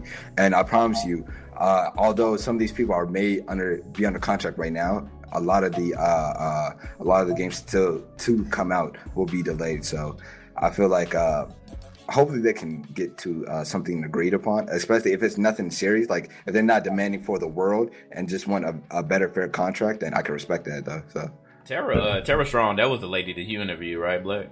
Tara Strong? Nah, I didn't interview. Tara Strong. You interviewed some voice actor. She's the one that voices. She voices Harley Quinn, and she's like Harley Quinn. So Injustice could get delayed because of this.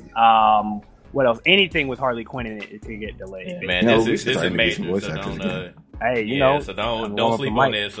Kingdom Hearts is definitely going to get delayed because I know for a fact some of them are on that. Nigga, Kingdom Hearts ain't coming out, bro. What are you talking about? It's going to get more delayed than what it is. Kingdom Hearts 2.9. Yeah. 999. Like I said, so maybe Watch Dogs can get delayed. Who knows? Keep your eye on October 21st. It's somebody corrected me. It's pronounced the Screenwriters Guild. I heard it. I just didn't know it was. No, it's SAG. The acronym is still SAG though. You're right though. Yeah. Okay. Yeah, I heard of them. I just didn't know the acronym. But yeah, we got one more piece of news go ahead. That you missed about Red Dead. Oh yeah, transitioning into it. So Rockstar's been teasing a new Red Dead Redemption. They confirmed it's called Red Dead Redemption 2, right? Yep. Yeah. I'm not a Red Dead fan, so I'm actually let y'all take the floor. I ain't a Red Dead fan either. What JG want to talk about? I loved Red Dead. Y'all didn't really like Red Dead like that? I didn't love it. My brother had a copy. Cool. I took it from him. I played about 2 hours, and I fell asleep on the couch while I was playing with the controller in my hand. Like, it wasn't bad. It was just Grand Theft Auto on a horse. Like, I was like, I'd just rather drive a car. And look, in Red Dead's defense, I seen T-Bage fall asleep with a phone fall on his face. So, there you go, guys. He ain't lying. Nah, Red Dead was pretty dope, but I initially was like, all right, yeah, Cowboys, I don't know how I feel about this. It's in the West, and it's back, back then. But I ended up liking it. Like their aiming system was way better than anything. That's actually what spawned the aiming system and like the new Max Payne and the Grand Theft Auto that you know now. So they were trying that out. It ended up being very, very dope. I don't know. I just like the concept of the game. It was actually a very, very good story. So it was a good game. It just was. I was very excited though, finally, because people have been literally screaming at Rockstar for this, and you know how they are. They don't let anything leak. Like, they're probably one of the best companies as far as not letting any information leak. Like, they keep it very, very tight knit there. So I think they kill their employees if they snitch. Yeah, like positive something like that, bro. Like, you literally don't hear anything. Any possible rumor that comes out is something was out, that you remember? Made up. This rumor was actually, remember back at E3 when you guys were there, they swore that rumor. But that again, it wasn't. But it was not confirmed. It's not confirmed. Again, it was a rumor. But there was the rumor was right. It was in development. It's just Rockstar was really good at, like, not letting anything leak. Yeah, they didn't say shit. And now they just posted a picture and they were like, okay, it's red. And then it's Red Dead, right? And then another picture. It was like, oh, yeah, you see them in the background. Yeah, that's Red Dead. And then it was like, all right, confirmed. Yeah. Yo, I tweeted this out earlier, too, and I was like, I really hope, like, Red Dead has a black cast just to piss everybody off. Like, I would love that. A Django. It would be historically accurate because there were a lot of black cowboys. Or even Hispanic, because there were a lot of Mexican cowboys. They could copy and paste Magnificent Seven and put it into a video game form, and I love it. I love that movie. There's too many blacks. What's today? I like when I think about it though. I think the way I feel about Red Dead Redemption, I think the same way y'all two feel about Mass Effect. Like, I played it like 2 years after, so I guess I missed the train and I didn't get it. That makes sense. Yeah, I'm not saying it's bad. I just missed the train. I played it a year late. That could have been it, but I beat it. But I was just like, yeah, that was cool. But I wasn't like, no, it wasn't anything mind blowing. Yeah. I mean, people talk like it's mind blowing, so I'm just like, oh, I was like, I don't really know what other people's nostalgia is for. Yeah, I don't get that level of love for it. But can I answer a question in the chat? Yeah, this has nothing to do with gaming though. Oh, yeah, like, what's the difference between Latin and Hispanic? Quick education lesson. Latin means you're from Latin America, or if Latina, you're from Latin America, so from the south of us. And Hispanic just means that your people speak Spanish. There you go. Yep, there you go. Ding, ding, ding, ding. So you can have to be Latino and Hispanic. That is with the Final Fantasy. Anyway, there you go. Well, since you're already over here answering questions anyway, we can go ahead and open it up for the Enlightenment. Wait, one more thing. There's one thing you forgot. What? Apparently, it won't be coming to PC. I mean, I don't care. I don't know. This is more directed towards JG. That's not going to stop me from playing it. They might port it like they did GTA. Make you wait. Would you be okay? I would have to play it now, so I would break down and just cop it on the console. Would you then buy it on PC when it comes to PC? No. Okay.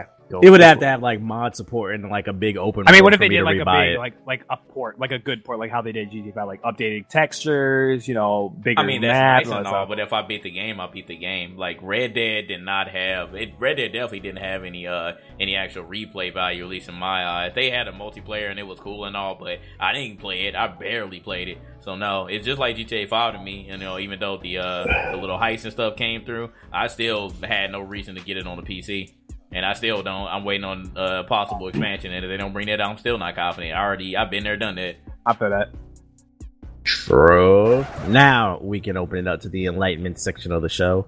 This is where we take questions. No Nintendo news? Come on. No Nintendo news? No, I said we didn't have it. We've been past that, bro.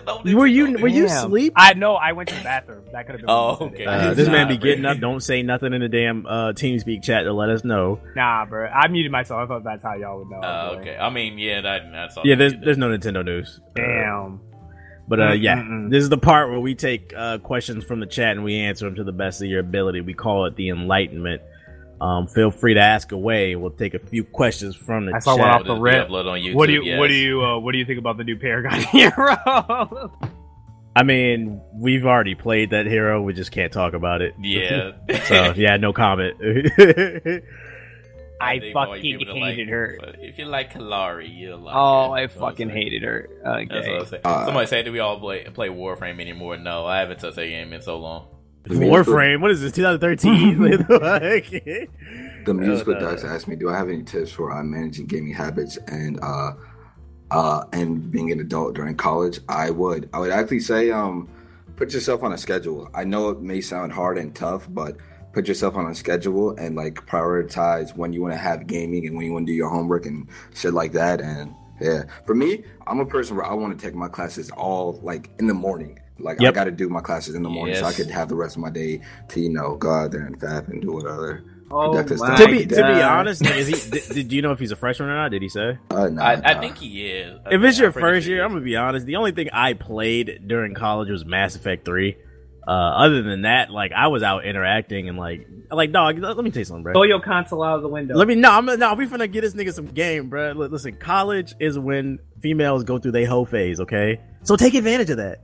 Don't be in your dorm room playing games the entire time. It's all cool. Women are hoes? No. I'm saying they go through their hoes phase in college, bro. Don't sit here and tell me that's a lie. But you said about the pussy, bitch? What? Yeah, is that what you said? Well, yo, olds, my nigga. Oh my god. Fuck you niggas. What's the name? Listen, they gonna go through their whole phase, so you need you gotta make a goal for yourself. You gotta meet at least like 3 women a day, dog. Just make any excuse to talk to anybody, get somebody's phone number, you go get somebody's draws. Don't be in your dorm room playing games. Let's go out there and socialize. You'll meet business contacts. And you know, when you're done, when you felt like you were being social that day, then you go play your games. But don't look to manage your gaming schedule in college, bro. Those are some of the best years in your life. Get some pussy, nigga. I would actually say this, be as social during the day as possible, because it's like for me, I love gaming at night, so go out and throughout the day be as social as possible if you can. Fuck them right in the pussy. Yeah, I only remember like gaming like maybe once or twice a week. Like there's so much going on campus depending on where you are. You're not even gonna want to play games. I promise you. Yeah, like I brought my console, but I barely played it. Like we played like maybe once on the weekends. But other than that, like the I mean, I don't know about everybody else because y'all may have better internet, but our internet was kind of trash, so it was hard to play it. That's another problem. Yep, my dorm room was trash too. Yeah, it was so many people that use the internet at the same time, so it was kind of ass. I didn't have that problem. I commuted, so I could play whenever. So somebody in the chat said the only reason I'm in my dorm room is because the podcast's on right now. True. I heard that. Appreciate it though. Somebody asked, why do people get uncomfortable when a black driven game with a black driven game when most games have white characters? Because people don't like what they're not used to. If it's not them, if they can't relate to it, then they're going to feel uncomfortable. It's natural. The thing is, when white people have been represented in like digital media for the past beginning when it started, and then there's the opportunity for them not to be. It's like, well, I don't want to be a black guy. Like, look at 2K. Look at 2K last year. It was like you had a black family. Stupid, but it wasn't like the worst thing that ever happened. So yeah, that's literally that's the phrase every single time. I don't want to be black guy. Why can't I make my own person? It's like, yeah, y'all don't think that we've been thinking that. It's kind of like we were desensitized because we've been seeing nothing but white characters as the main protagonist. But it's like we like games, and if the story was good, we didn't care. Oh, we did care, but you just had to say fuck it. But like I said, we got desensitized to it.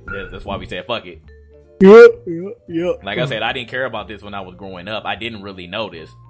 And then eventually through life, I became desensitized until I started getting older and getting wiser. And then I was like, wait a minute, there aren't that many black people in video games now playing. No, for me, it was Resident Evil 5 was my wake-up call to gaming. And it was like, oh my god, we're just slaying all these black people in Africa, like the worst ways possible. Okay, cool. That was pretty terrible. And guess who had an uproar about it? It was like not too many black people, but only the black people pretty much had an uproar about it. Like, I rarely even seen any white people complain about that. Because again, it's something that they're used to. They're like, all right, well, we're white people in Africa slaying black zombies. All right, cool. Do I recommend buying a collector edition of games? If you like collecting stuff and if you're a big fan, then sure. Yeah, it's up to you. How much do you like the game? I personally don't like a bunch of toys, but if that's what you like, whatever. If you collect some toys, you're going to collect some pussy. That's all I'm saying. This guy, my take on the Star Wars Rogue One new trailer, I don't watch it if you haven't seen the new trailer. Don't spoil shit. I'm not gonna spoil anything. Like, it, just don't watch it. It completely spoiled the story. Like, it revealed too many plot points to the point where it's like, if you watch all the trailers, you can basically piece the whole story together. And it's like, Batman vs Superman. You watching the for Doctor Strange? Yeah, Doctor Strange.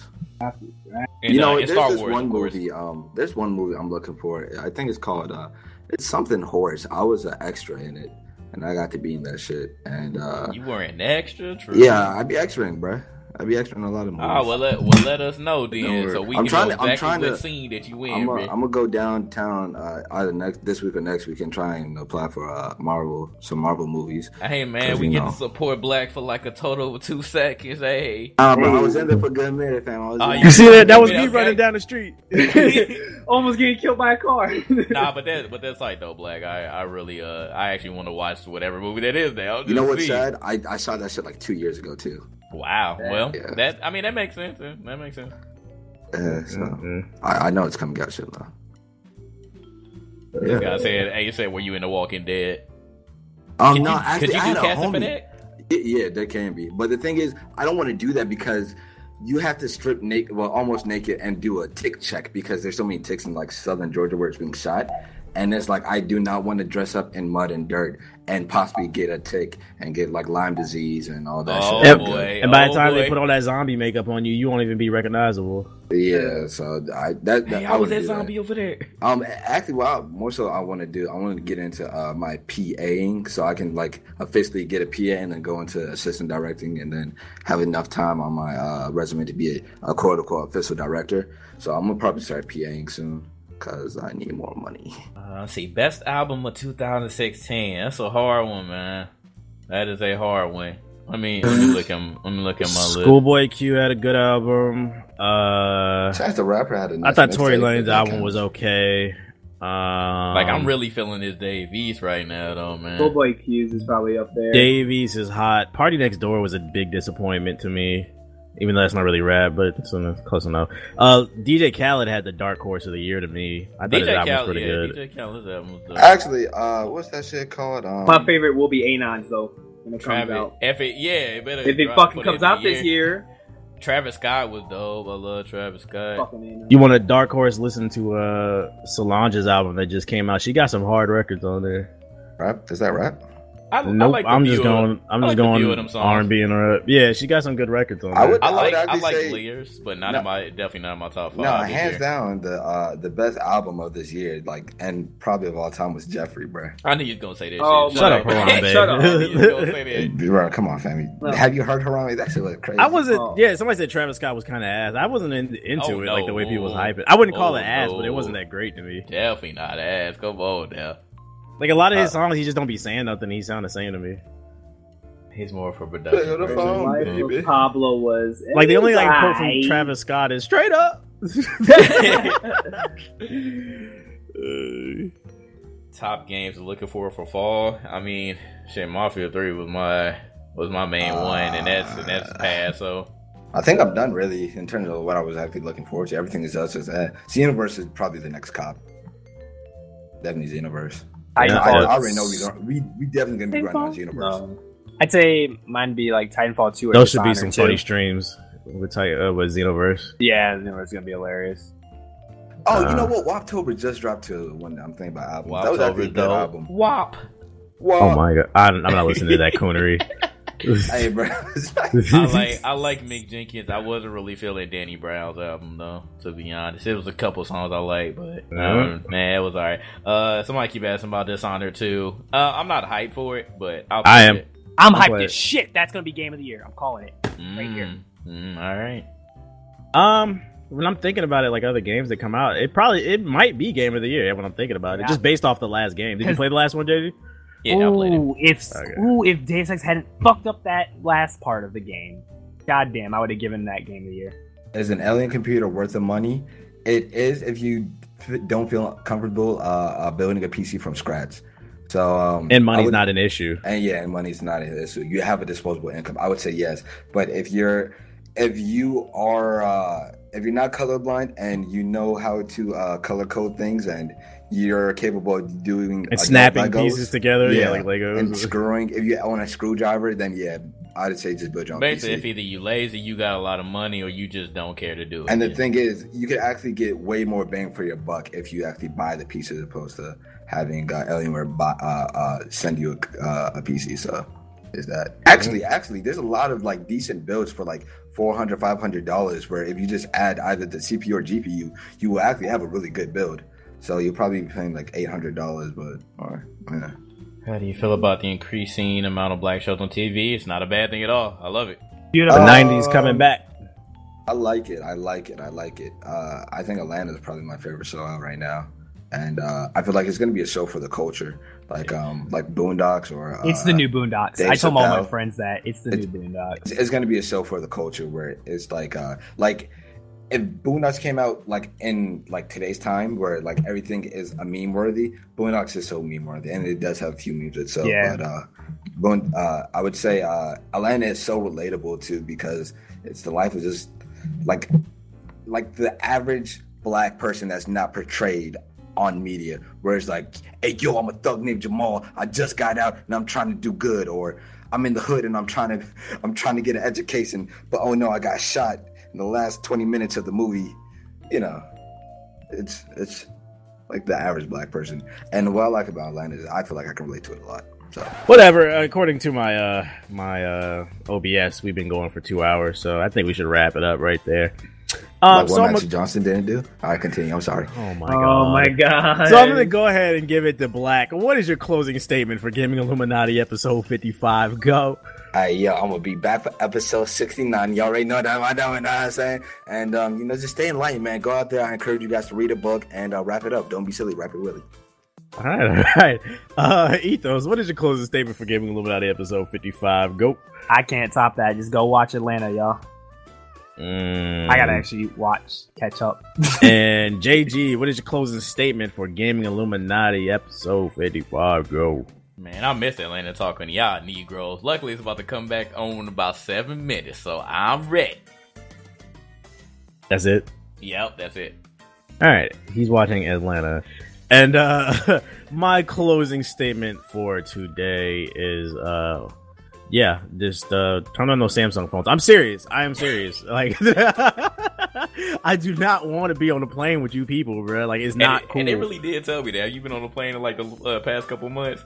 Yeah, we went to Epic. Did they say that on your plane? Because the news wasn't out then. No, oh no! Are you like saying? Are you month. Saying they? Yeah, no.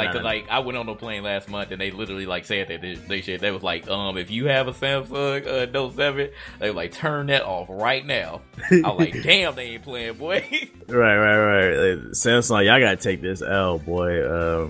It is what it is. That's a flagship phone too, boy. Goddamn. Yeah, I'm glad I switched to iPhone. Other than that, we ain't got nothing else on it. So I'd like to thank everybody for coming through to Gaming Illuminati episode 55. If you guys want to check out the audio version of the show, keep in mind that we have the show available on iTunes, SoundCloud, Stitcher Radio, and Google Play. If you want to check out the video version because you've never seen it, it is available at youtube.com/TheBlackHokage. What? Atlanta is 100% tomato fresh. God damn. Not a damn dislike. All right. Not a damn dislike. You can't be shooting them dogs. Anyways, so I would thank everybody for coming through the Gaming Illuminati episode 55. And we're going to holler at y'all later. Bye, bitches. Hey. Don't get it.